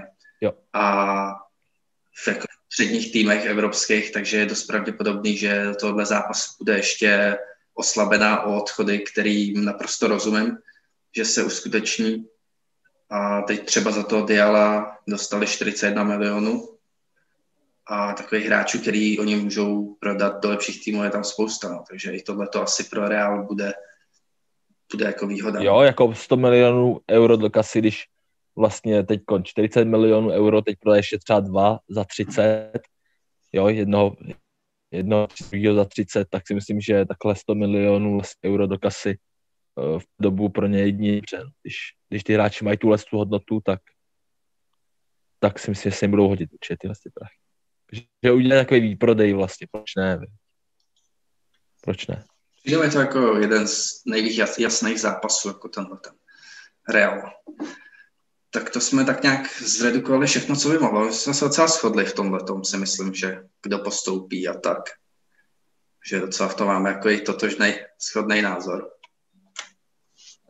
Která ta Paříž, jsou tam velký překvapení, to... jako jsou tam velký, velký, velký překvapení. Ty jména, jako je Atalanta, jako je Sevilla, která hraje prostě dost často Evropskou ligu, PSG, o kterých jsme nevěděli 15 let zpátky, Porto, dobře to tam je, to tam není, Lipsko, který vzniklo vlastně úplně nově, Lazio, který nehrálo ligu mistrů a nepama, nepamatuju, City, který do nedávna neexistovali pro mě a Mönchengladbach vlastně, který jsem taky ocit, nahradili takový ty všeobecně známý týmy, jako je ACčko, Inter, Lyon z Francie, Arsenal a tak dále. který po každý Který vždycky vypad postoupil, sice že jo. a po každý postoupil. Ale a po každý každý postup. vypad. To je pravda, to je pravda. Přesně tak. no. A oni Manchester narazili United snad chybí. sedmkrát, sedmkrát, co postoupili, tak třeba třikrát narazili na Bayern a čtyřikrát na Barcelonu, ne? Tuším. Jasně, To měli jakoby hrozně, hrozně špatný, no, vždycky to. tak, tak to mě posouvá k dalšímu, co tady mám připravený, nebo máme připravený, to je vlastně Bayern a naše zpátky do minulosti, kdy se dnes podíváme na památný finále z roku 2011-2012, kdy hrál Bayern proti Chelsea. Hrálo se vlastně v Mnichově, což bylo poprvé za nějakých 20 let, kdy se vlastně tým, na který, kde se hrálo finále, tak se dostal do finále. Bylo to po velké době a Bayern vlastně hrál doma proti Chelsea v tomhle tomu. My se dneska na tenhle ten zápas chceme trošku podívat zblízka. No, co ti řeknu, no, Čechýňo v bráně začapal a s kapkou štěstí to dotáhl k vysněný trofeji, ty jako tam uh, ta nes, Tak řekl bych, že ta kapka štěstí, ta kapka štěstí pro Chelsea a celého Čechýně a vůbec za celý průběh toho ročníku té ligy mistrů byla asi velká jako půlka země koule. Prostě ta Chelsea z mého pohledu měla obrovskou kliku od začátku těch vyřazovacích soubojů až do finále, kde to štěstí z mého pohledu bylo až neuvěřitelné. nemá obdoby. Nemá období.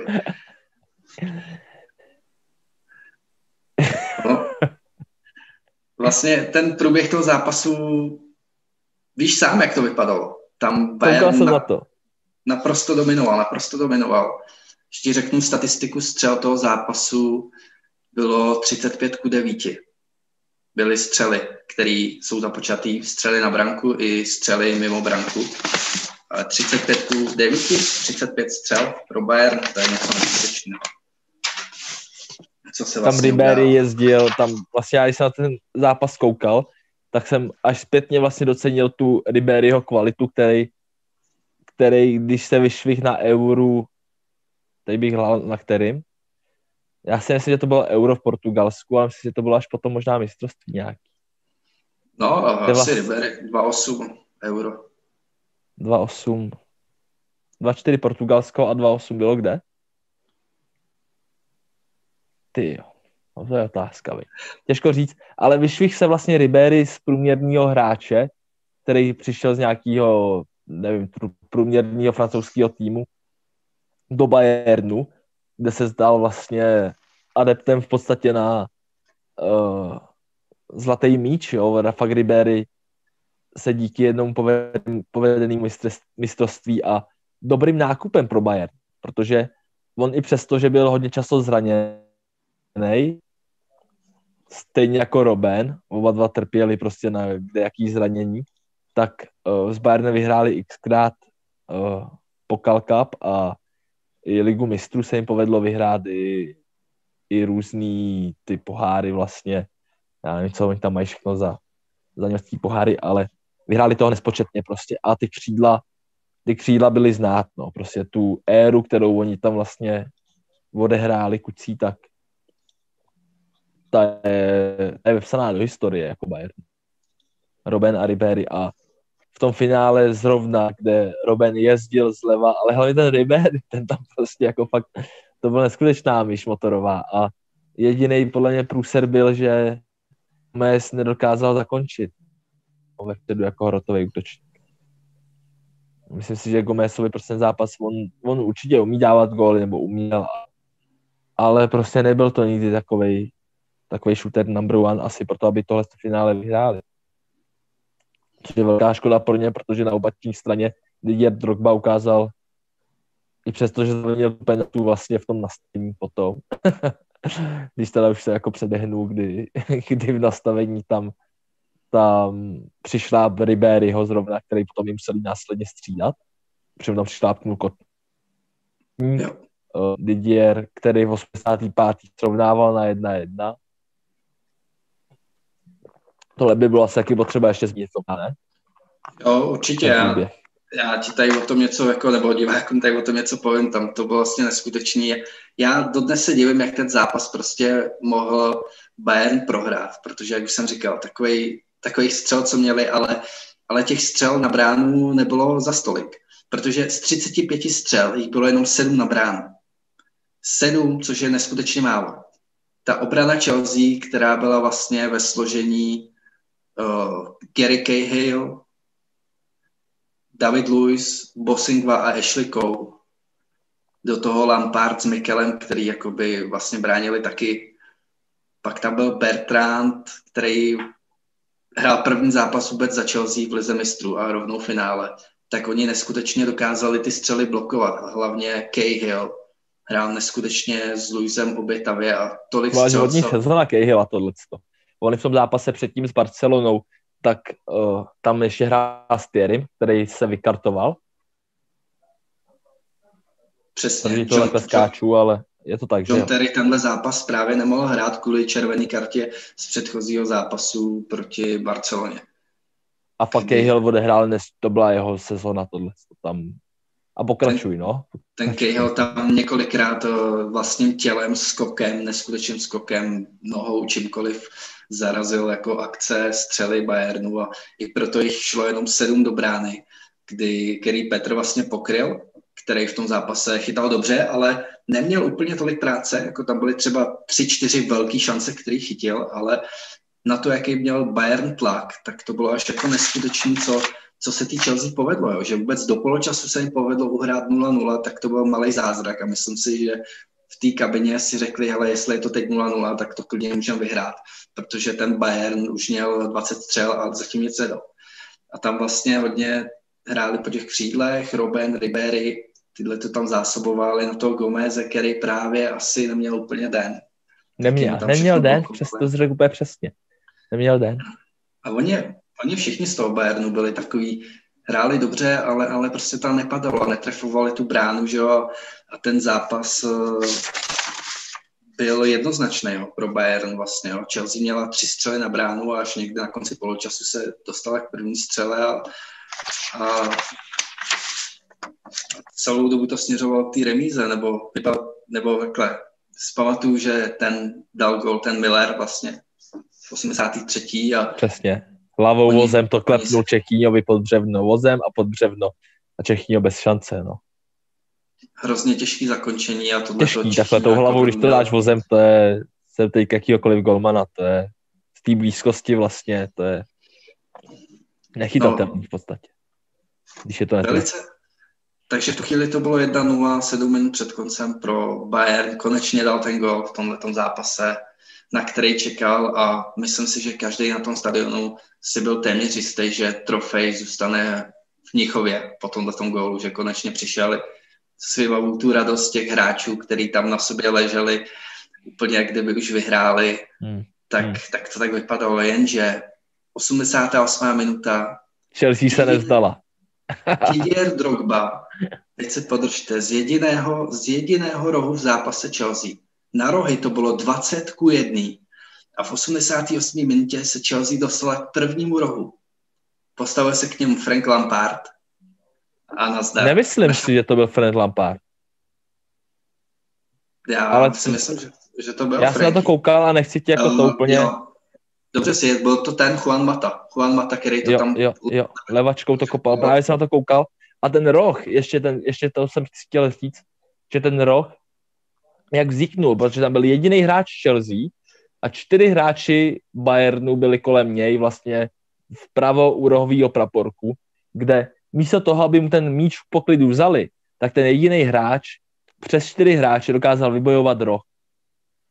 Uh, myslím, že to byla trošku i chyba Bayernu, prostě, to bylo takové podcenění situace, jakože jo, tam si myslím, že to měli prostě zahrát jinak. Byli tam čtyři kolem něj a v klidu ho měli nějak vytlačit do autu nebo uh, zlomový okamžik, rozhodně zlomový okamžik, takovýhle roh, který může být nevinný a místo toho ti Didier Drogba naběhne na přední tyč a nekompromis, nekompromisně. Tam Neuer jenom stál, měl si zvedný ruce, ale nechci zareagovat vůbec nijak. To bylo... To byl skvělý moment od Drogby, opravdu se tam do toho poslal. ještě, ještě předtím, minutu před tím rohem, tak odešel ze hřiště Miller a šel tam Fan Buiten, stoper. Jo. A myslím si, že i, i tohle to Fan Buiten tam právě šel na tyhle ty situace, aby po případě nějaký standardky prostě, jo, už to, to chtěl jako Bayern zabetonovat, ale ve finále ten Miller tam pak chyběl, že jo, prostě už nečekali, že Chelsea bude jakoby reagovat hmm. na jedna jedna a už to chtěli dohrát, což možná byl i takový menší jako trenerský teď jako zpětně se o tom jako dobře mluví, že, že to byl jako blbej tak, stáhnu Millera, dá tam stopera. Přitom je to docela běžná taková strategie těch trenérů, že ke konci zápasu tam dají ještě jednoho stopera právě na ty standardky, aby to tam čistil, ale v tomhle zápase se to asi úplně nepovedlo.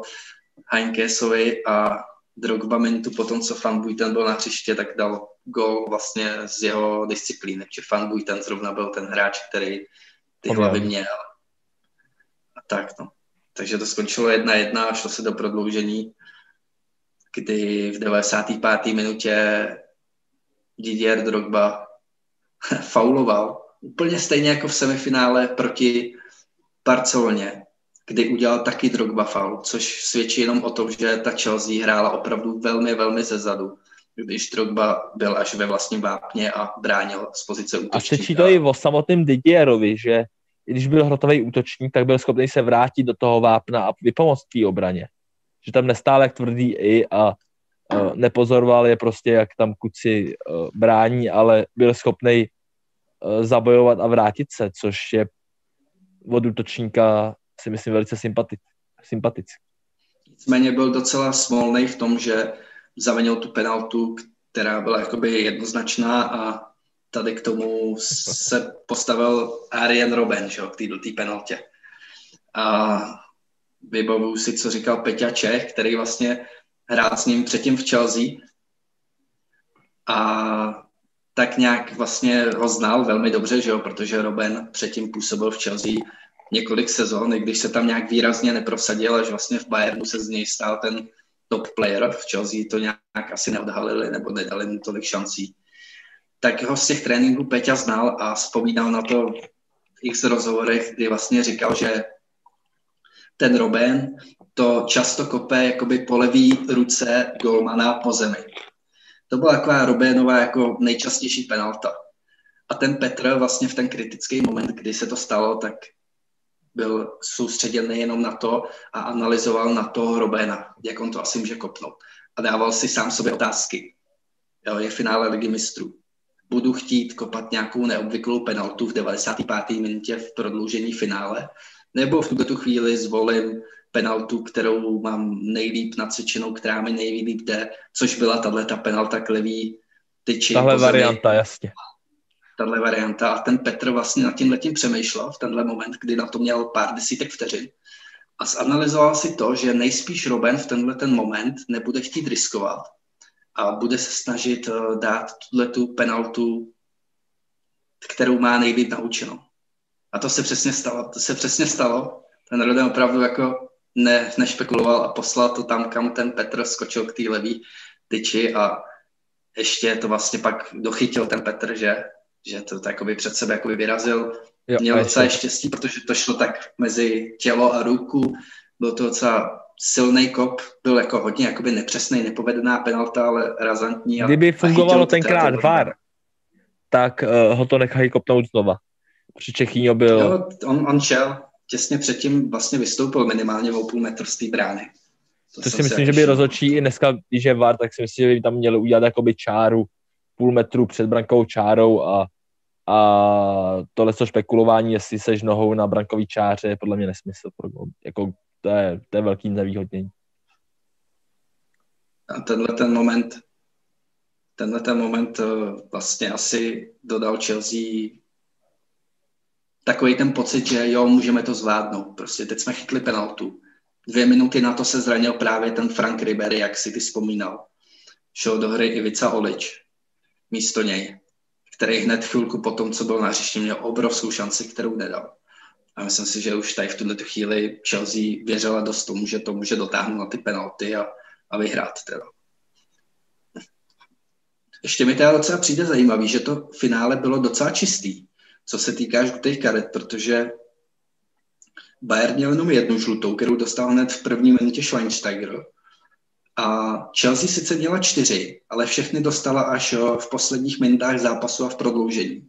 Takže de facto celý zápas se nežlutilo, až pak, když šlo do tujo, tak Chelsea teda jako dostávala žlutý karty. Tak on ten zápas vlastně... byl celkem jednoznačný pro Bayern. Bayern neměl ani jako tolik důvod vlastně faulovat, když Bayern ne, ale překvapuje mě, že, že Chelsea, Chelsea až do 81. minuty hrála bez žluté karty. Hmm. Přestože celý zápas, celý zápas uh, hrála Zanděura a měla tam postavený takzvaný ten autobus.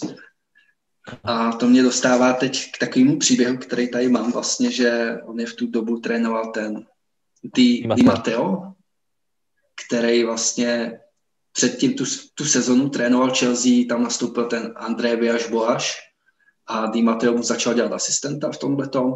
Nicméně v březnu roku 2012, což bylo dva měsíce před finále ligy mistrů, vlastně po postupu ze skupiny Boaše vyhodili za neuspokojivé výsledky, protože se Chelsea vůbec nedařilo v lize. A vyhodili ho a Di Matteo jmenovali hlavně k trenérem do konce sezony. A nepočítali a s tím vůbec, on... že by ho tam měli nechat jakože. Nemyslím si, že začátku, ne, by, na začátku nebylo konce sezony, až potom po nějakých zápasech vlastně se k tomu jakoby uh, vyvodili vlastně to, no, že... Přesně. On byl propuštěn Vyáš Boáš a teď právě Dimato začal trénovat a hned v první zápase vyhrál. V Premier League vyhrál v Birminghamu, pak šel hrát FA Cup, tam porazil Stoke a postoupil právě přes Neapol v Lize mistrů, kde Chelsea právě v osmi finále nejdřív prohrála v Neapoli 3-1 kde byl hmm. prostě v útoku byl Hamšík, Lavezi, Cavani Mertens. a opravdu Mertens tam v tu dobu ještě, tam ještě nebyl, nebyl vůbec v roce 2011. Aha. Aha. Ale byl tam třeba i Canavaro nebo v bráně De Santis a Neapol vyhrála první zápas 3-1, ale naprosto tomu dominovala. Odveta hmm. byla na Chelsea, tam, tam Chelsea zase vyhrála 3-1. A prodloužení, jo? Jo, a v prodloužení vlastně Chelsea dokonala ten obrat na 4-1, takže postoupili. Bylo to jako hodně jakoby těsný. Jo, to byla kdy... fantastická jízda Chelsea vlastně až do toho finále teda. Tady už začíná právě takový to štěstí ty Chelsea hned v tom prvním dvojzápase, kdy, kdy měli jako ohromný štěstí, hlavně v té Neapoli, kdy prohrávali 3-1 a tam v nějaký 80. minutě Ashley Cole na brankový čáře vykopával balón, úplně nesmysl vykopl z brány, kdy prostě by to bylo 4-1 už těžko by se jakoby do odvety něco, ale on to tam zachytil na brankový čáře úplně v neskutečným stylem a ještě udržel naději. A teď ta Chelsea doma vyhrála 3-1 a pak tam v prodloužení poslal kladivo Ivanovič. Ivanovič dal 4 Vráťa. Neskutečný pravda. A ještě, ještě se teda vrátím k tomu, právě k tomu Di Mateovi, který vlastně pak postoupil přes tuhle tu Neapol, a dostal smlouvu do konce sezony. Jo? Pak ještě dostal se právě až do finále FA Cupu přes Tottenham a v Liverpool porazil ve finále FA Cupu, takže Chelsea získala FA Cup ten rok. Nicméně v Lize skončila až šestá a, a dostala se do finále Ligy mistrů pod něm právě vlastně v semifinále. Díky tomu hráli další sezonu vlastně Ligu mistrů na úkor Tottenhamu, Přes... který byl čtvrtý. Jo, přesně jo, tak, pravda. přesně tak. Přesně tak, Tottenham ostrouhal, měl hrát ligu mistrů už ten rok, ale Chelsea tím, že vyhrála, taky vyřadila, protože mohly být jen čtyři týmy anglický. ale velký štěstí měl právě Chelsea i v semifinále proti Barceloně, kde v prvním zápase vyhrála, nevím tomu jak, ale vyhrála 1-0 s tím, že měla 25% držení míče v tom zápase. Měla jenom 5 střel, Barcelona 25 střel. Měla jedinou střelu na bránu, nicméně v nastavení první půle Didier Drogba dokázal jako ukořistit vítězství prostě v tomhle zápase. Neskutečný. A jelo se na Nou Camp, kde opět Barcelona neskutečně dominovala ve všech statistikách, ve střelách, v držení míče, v rohách. Chelsea měl I Sergio Busquets se trefil v tom zápase. Sergio Busquets otevřel skore. No jo, no. Do prázdní to tam uklidil a pak dostal právě tady hned po tom, co Busquets dal gol v 35. tak který dostal červenou kartu, kdy tam právě v takovém incidentu Koňára tam dal. Sancheze. Jo. Zezadu, takový nenápadný koňár, no, ty vole přísták červená, jako nebyla to úplně taková dělovka, no. nebylo to úplně tak, jako že by ho vyloženě nahulil, ale, ale ten pohyb prostě do něj udělal, no, tím, tím kolenem. Jo, jo, bylo to velice přísný, no, takže Chelsea šla do deseti, prohrávali 1-0, do toho Iniesta dal hned na 2-0, takže to vypadalo z Chelsea velmi špatně, že půjde do poločasu s dvou Iniesta krásně, úplně placítírkou po zemi, tyjo, tam ještě Čechýně natahoval tu nohu vlastně, ale, ale byl krátký. Nemohl no, nic proti němu. No, ale nicméně z ničeho nic se Ramirez dostal do, do úniku v poslední minutě nastavení první půle a přeloboval a lákadlo Poborský. A... to bylo Přesně. úplně senzační. To byla senzace. A najednou to bylo 2-1 a postupovala zase Chelsea jo, v tu chvíli. Ten a tím to pokračoval 50. 55. minuta. Didier Drogba fouloval Messiho. Messi penalta. Neproměnil, poslali do břevna, takže stále 2-1 a Barcelona tlačila, tlačila, tlačila, ale ten gol nedala až pak v poslední minutě už od půlky šel Torres sám a dal na 2-2 a v tu chvíli bylo hotovo. Takže Chelsea z mého pohledu jak osmifinále, tak semifinále s velkým, velkým kusem štěstí postoupila a dostala se teda až do finále, kde to štěstí měla ještě možná dvojnásobný ještě v předchozích zápasech. Kde teda ještě, pak se šlo na ty máš tam ještě, s kým hráli čtvrtfinále ještě? Máš tam napsaný? Jo, jo, to tady určitě mám. To byla právě, to jsem nezmiňoval, čtvrtfinále bylo proti Benfice, jo. kde to bylo 3-1. Jo, to, to bylo značný. Vyhrála oba dva zápasy. Jo. Dá se říct, no první zápas u nich vyhráli, tam dával gol ten Florent Maluda, který právě pak nemohl hrát ve finále, protože se zranil, ten tam hrál vlastně na té levé straně vždycky Malouda. A to bylo překvapivý, že tam hrál ten. No, povídej, to tam Bertrand. hrál v tomhle. Ve finále hrál Bertrand. Bertrand, který hrál úplně první zápas. V semifinále proti Chelsea tam byl taky, ty, možná ten, jak dával toho lobíka, jak si říkal teďkon. Uh, Ramirez. Ramirez, to byl defenzivní záložník při tom střežní, střední a, při, a proti Barceloně, Barceloně hrál levý křídlo. To bylo jako zajímavý, to bylo velice zajímavý, že Ramirez jako levý křídlo jsem si ho neuměl představit úplně takhle někdy vlastně. Každopádně pojď na ty penalty asi už teda. Jo. Jo, jo. Penaltičky. Jestli to tam máš někde. Tak já to tady teď úplně přesně nemám, ale, ale vlastně první, první penaltu šel Mata z Chelsea a nedal jí, že jo. Juan Mata, hmm. který vlastně nedal že z Chelsea nezačala ty penalty jako vůbec dobře. Hrušil strašně. tam proměnil už to tady hledám. Zajímavý bylo ta třetí penalta, no, kdy, kdy šel ten, ne, Neuer, Neuer na penaltu.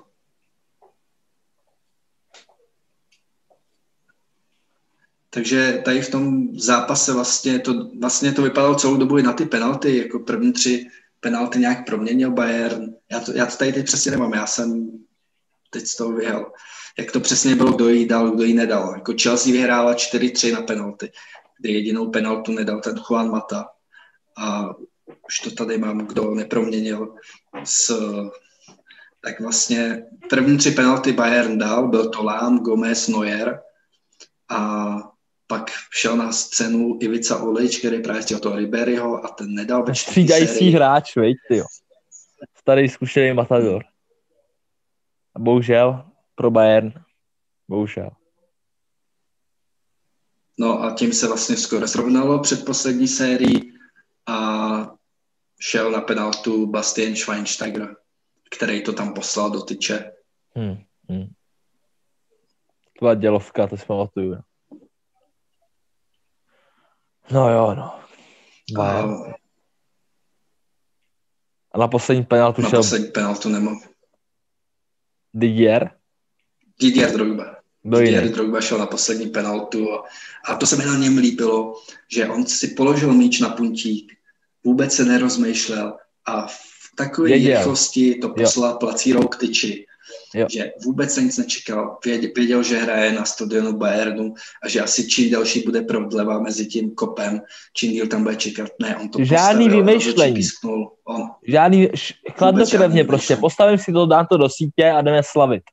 Žádný vymýšlení, ty vole. Prostě Didier tak jakoby jemu se to ocitlo úplně jak, jak se to říká do prči, zde to přirovnání. Je, že to musíš jako slepým houslím, jo.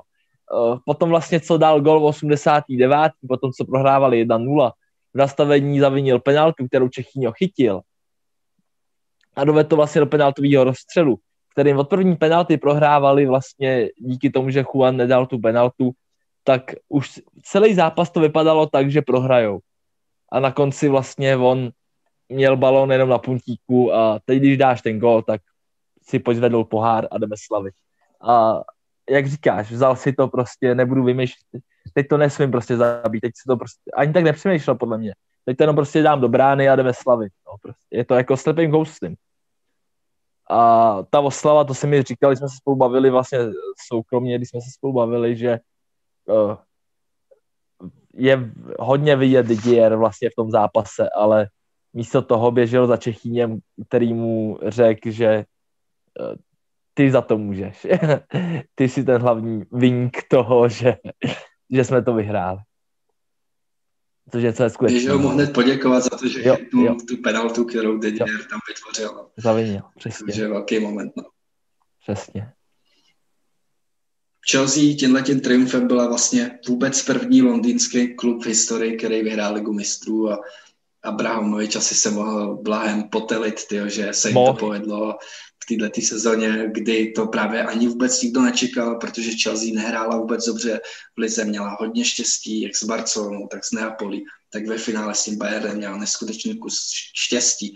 Ale to k fotbalu patří štěstí, ne vždycky vyhrává ten, kdo je lepší na hřišti, ale někdy, někdy ten, kdo nedrží balón a nestříbí na bránu a pak dá si střely gol, může vyhrát. A, a tady jsem to velmi přál tomu Petrovi, že se mu to povedlo, protože Chelsea už byla tři roky předtím ve finále s Manchesterem, kde to ztratila na penalty proti United v Moskvě, hmm. kdy právě Terry mohl rozhodnout, podklouzl, nedal, uniklo jen to tam o kousek a teď se jim to tady povedlo na půdě Bayernu v sezóně, kdy trénoval Di Matteo. Nikdo to nečekal, tak se z toho stala jako obrovská, obrovská jako historická Senzace senzace, dá se říct, že senzace. No. Ten Di Matteo pak dostal smlouvu po sezóně na další dva roky a nicméně teda jako tam dlouho nevydržel, hned v listopadu 2012 byl, byl vyhozený po tom, co prohráli 3-0 v Lize mistrů s Juventusem a byl odvolaný, ale, ale tohle to už mu nikdo neodpáře, že se mu povedlo lakersky vyhrát je to s Chelsea, z mého pohledu lak. Ten Bayern... Ale o to finále, jako bylo, to finále bylo veliký štěstí, ale celá ta cesta byla jakoby uh, prošpekovaná v obrovskou dávkou štěstí. Uh, myslím si, že jakoby malý finále bylo už jenom postoupit přes Barcelonu, která v té době byla jednoznačně nejlepším týmem na světě. Tam uh, není o čem, ona byla asi, tuším, ten rok předtím vlastně ona by obhájila, ne? Ona tuším rok předtím vyhrála možná ligu mistrů. 2.11, 2.12. Ona opravdu byla, v tu chvíli byla na špici. Tam, jo. tam to bylo vlastně v roce 2010, tak byl zlatý míč a první byl Messi, druhý byl Iniesta, třetí byl Xavi. No, tam, no. To byla zrovna ta éra, éra kdy, kdy to tam takhle běželo. A jako porazit Barcelonu byla opravdu velká věc. Jo. A Chelsea neměla tak dobrý tým, ale měla Lamparda, měla Didiera, měla Thierryho, měla Čechyňa a zapomněl jsem na někoho. Drogbu na hrotu. Drogbu na hrotu. Jo, Didiera, no, no, no. Jo, ta osa toho týmu byla jako velmi jo. silná a byli v nejlepším věku všichni. Všichni jo. tak lehce pod 30, hladový jako. po úspěchu. A za zmínku stojí i Torres, který díky tomuhle tomu poháru má ve sbírce snad všechno, co mohl mít jako uh, fotbalista, jako to nejlepší. Má mistra světa, má Evropu, má ligu mistrů. Nedělal by se, kdyby měl Evropu ještě i s ním a možná nebo s někým jiným. S kým. S atletikem možná ještě by měl Evropu. Španělskou ligu jestli má s atletikem, když tam byl, nevím. Premier League má určitě. A má prostě v té v sbírce má vlastně všechny triumfy, co může mít. No, Torres. Je to Torres, je to, je to maník, ty. Který když přišel do Chelsea, tak byl, tak byl naprosto marný, ne? On přišel z Liverpoolu jako velká osobnost za 50 milionů a i přesto se mu ze začátku hro, hrozně nedařilo. On nebyl schopný dát gol za začátku v Chelsea.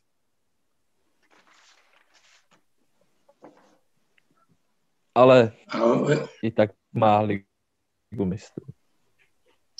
On Torres tady hlavně byl hodně aktivní v tom zápase. Finále?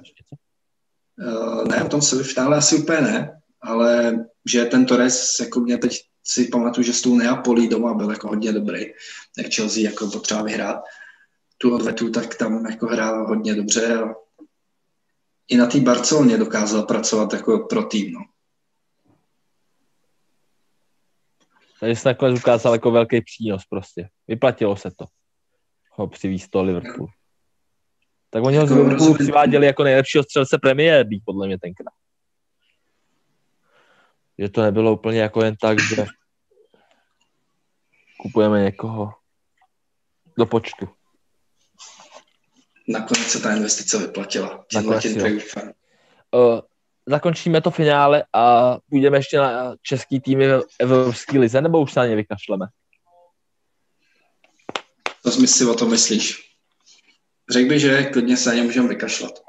Že jsme už dostatečně dlouhý, a, ale jestli potřebuješ úplně o tom něco říct, můžeme to sem dát. No. Jako nějak jsme se k tomu nedostali, protože jsme zase docela dost... To je extrémně dlouhý zase, ty, a přitom mi to přijde jako 20 minutovka, ale Liberec se dostal senzačně do základních skupin, to je jednoznačně jako by potřeba říct jenom k tomu, že jako Liberec můžeme být rádi, že vůbec v těch základních skupinách byl a i tam nakonec něco málo odehrál, dobrýho.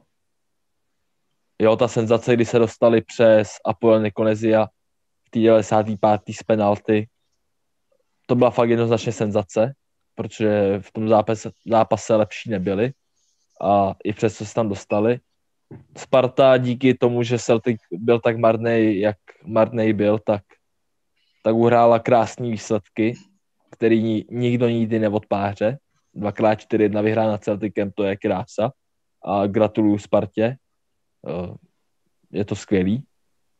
I když to na posun nestačilo, tak to je super.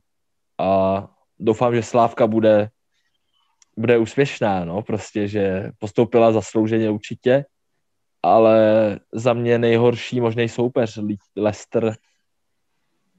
Leicester je těžký prostě, Leicester je fakt ve formě, má kvalitní tým a, a hrajou hodně dobrý fotbal. Těším se na ty zápasy. Hrozně těžký soupeř, ale myslím si, že to bude že to bude zajímavý. No. Že, to jako, že to Slávka snad, snad bude bojovat prostě do posledního dechu a nenechá to vůbec tomu Leicesteru zadarmo. Jo, jo, souhlasím s tebou s tím Lestrem, že to je opravdu jako velký soupeř pro, pro Slávy, nicméně proč ne? Proč by je nemohli udělat? Šance tady určitě je, pokud Slávy zahraje špičkový výkon. A hraje dobře, Slávka to v sobě má, jako Slávka.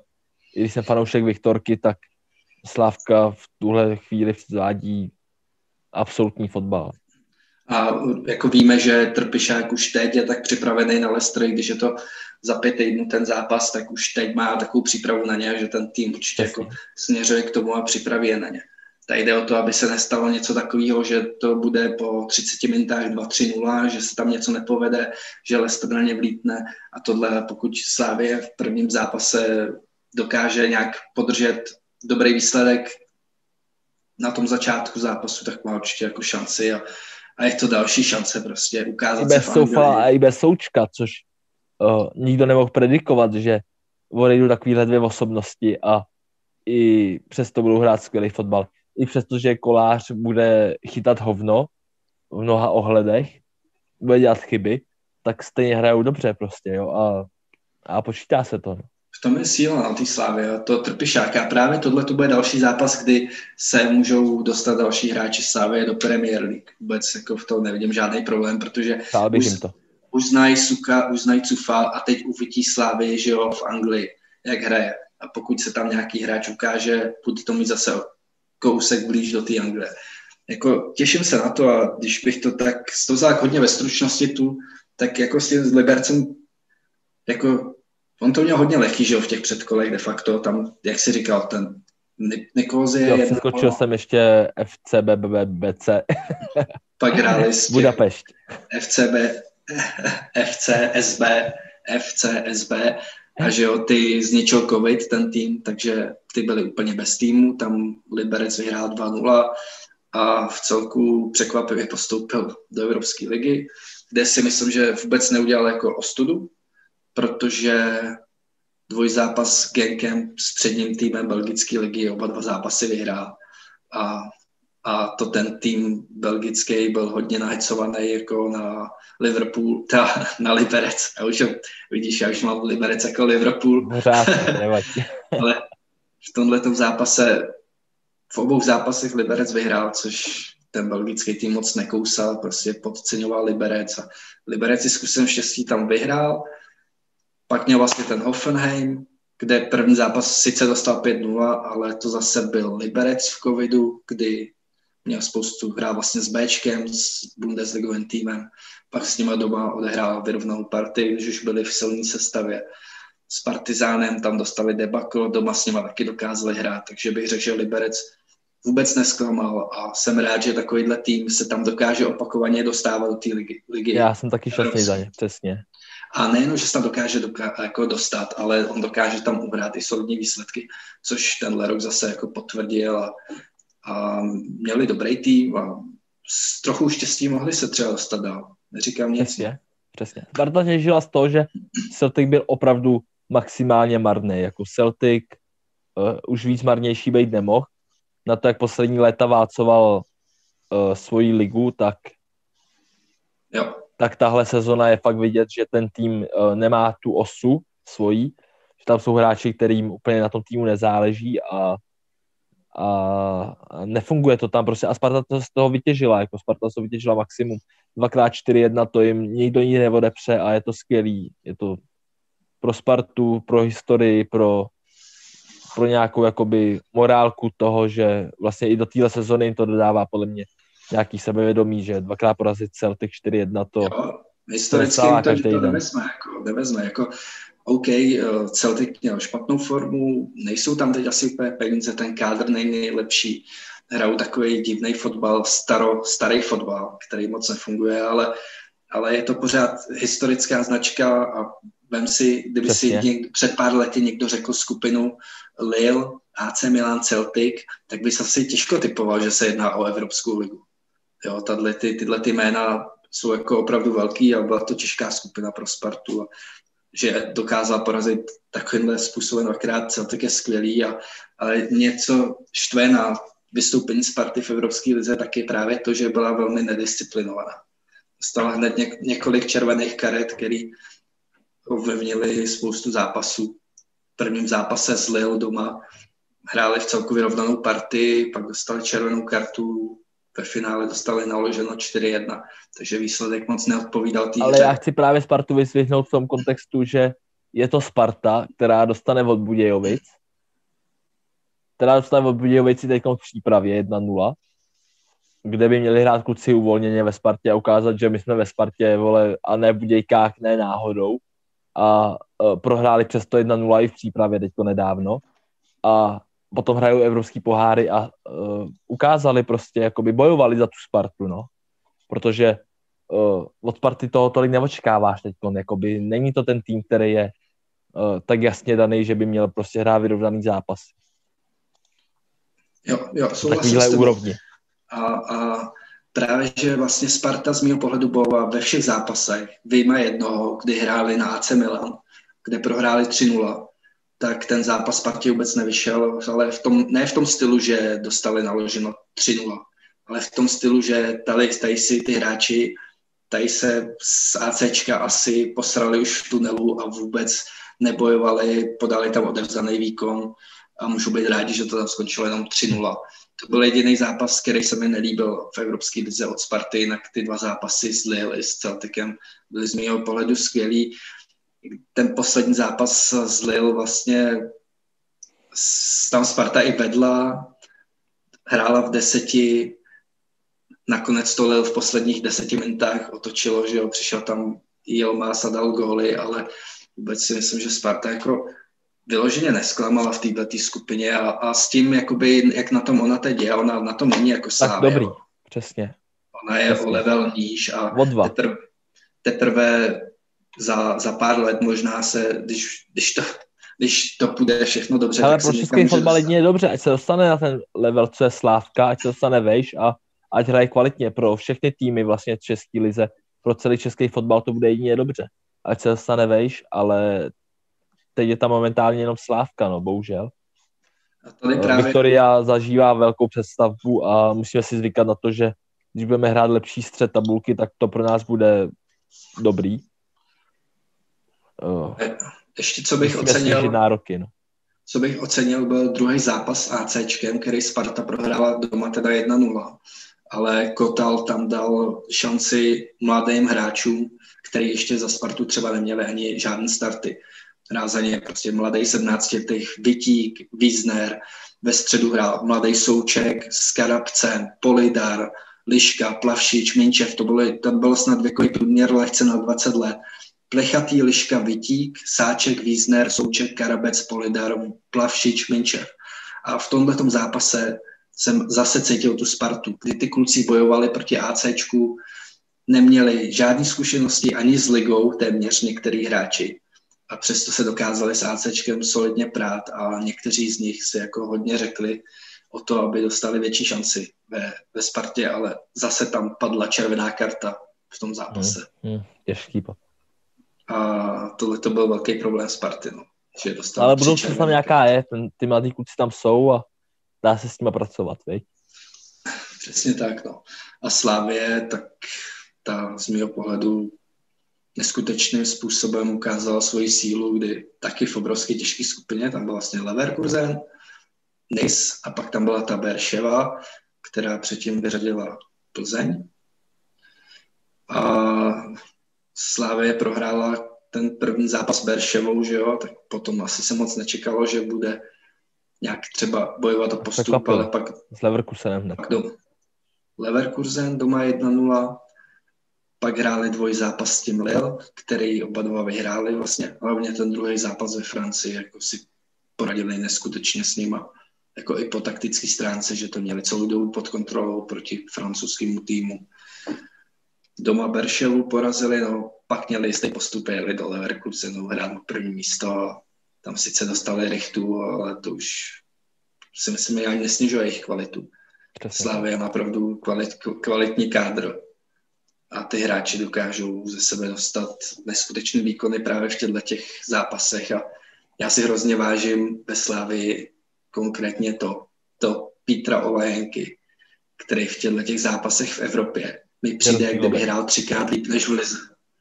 On, já nevím, má podle mě neskutečnou motivaci na to se ukázat v té Evropě a už když hrála prvé Slávy v Lize mistrů, tak on byl vždycky tak vidět a to samé bylo i teď v těch zápasech kdy ho teda zdatně doplňoval Sima, že který dal čtyři góly. To je borec. Honzo, musím odskočit za chvíli, nevydržím to už, tyvo. Musím si odskočit ještě před koncem, nevydržím to ani vteřinu víc.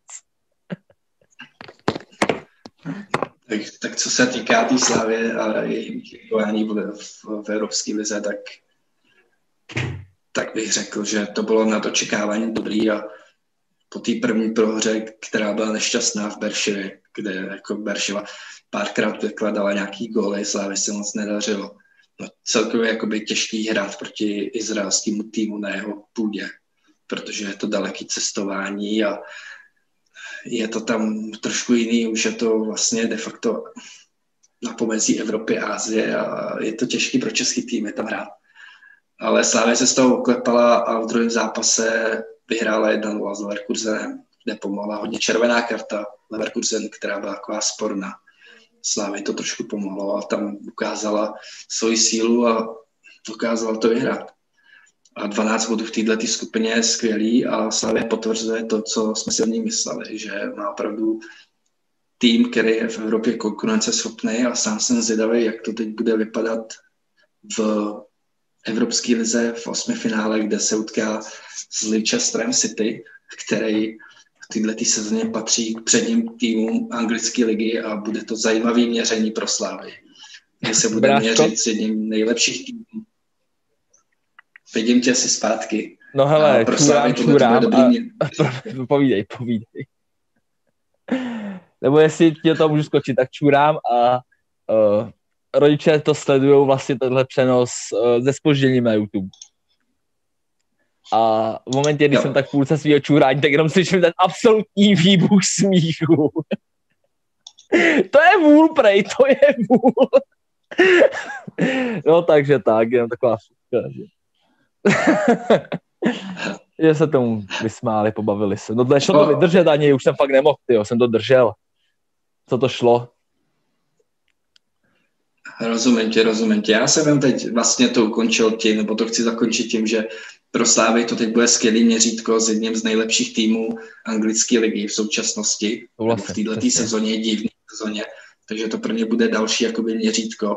A myslím si, že ty kluci jsou neskutečně rádi, že dostali anglický tým. I když je to těžký tým, tak si myslím, že jsou rádi, že si zahrajou v Anglii proti anglickým fotbalu, že poznají tu anglickou mentalitu a, a tu určitě tvrdost a techniku a všechno, co ten Leicester může to a tam se může stát spousta věcí, tam se může zranit uh, pár hráčů Leicesteru, dostane covid, tohle a ty šance se najednou můžou úplně proměnit. No.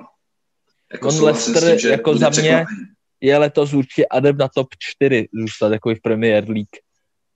Nemyslím si, že vyhrát úplně, i když může zase překvapit, ale do top 4 jakoby na konci se umístit v top 4 eh, myslím si, myslím si že to mají, no, že, že jsou fakt kvalitní, pak jsou velice dobří. Hrajou pěkný fotbal. Typuju na první čtyři, jak říkáš, taky si to myslím, že to zvládnou. A, a ještě teda chci říct, že že ta Slávě to může udělat a Trpišák eh, taky pro něj, pokud to bude, může to být další milník v jeho kariéře a já pořád si myslím, že tenhle ten trenér Slávy jako jednou bude trénovat někde jinde než v Česku. Takže by to třeba mohla být i třeba ta anglická liga. Záleží, jak má jazyky. Tam... Jestli, jestli umí dobře anglicky, tak mu nic nebrání. No. Tam je ta jazyková myslím, bariéra. V, tomhle, v tomhle tom je určitě jako uh, dobrý, jako neříkám, ne, Přesně, já si Pracuje myslím, na tom prostě, že se na to, připravuje. Pracuje, protože zná své kvality a, a jsem si dal kam to Slávě dotáhne. Pokud skončí, nebude to překvapení, ale ani zklamání pro mě. A celkově si myslím, že je skvělý, že Česká republika měla v Evropské lize tři týmy, to se už dlouho nestalo. Jo, to jsem jeden, postup, jeden postoupil. Přesně. Přesně budu rád, když příští sezóně se to bude opakovat nějakým podobným způsobem. No, to uvidíme. Takže jsme zase na stejný stopáži, jak minule, když já jsem chtěl tenhle ten podcast držet v tak poloviční časový délce, ale opět se nepovedlo. Máme jo, na čem pracovat. Jsem jako docela nechal, jsem, jako myslím si, že jsem že jsem tě v tom nechal hodně, no, že jsem tě nechal jakoby vymluvit a ale všechny informace, co jsi měl, který si pověděl, byly natolik zajímavý, že jsem tě uh, neměl sílu ani chuť jako nějak stopnout, brzdit. Uh, bylo to ne, ne, pro mě to bylo neskutečně zajímavý a děkuji ti za to, protože uh, byl jsi fakt připravený a uh, řekl si toho hodně, hodně zajímavý. Tak je to náš druhý díl, takže ty mouchy tam jsou, že jo, a že se opět nepovedla ta dílka, nedá se nic dělat, bráško.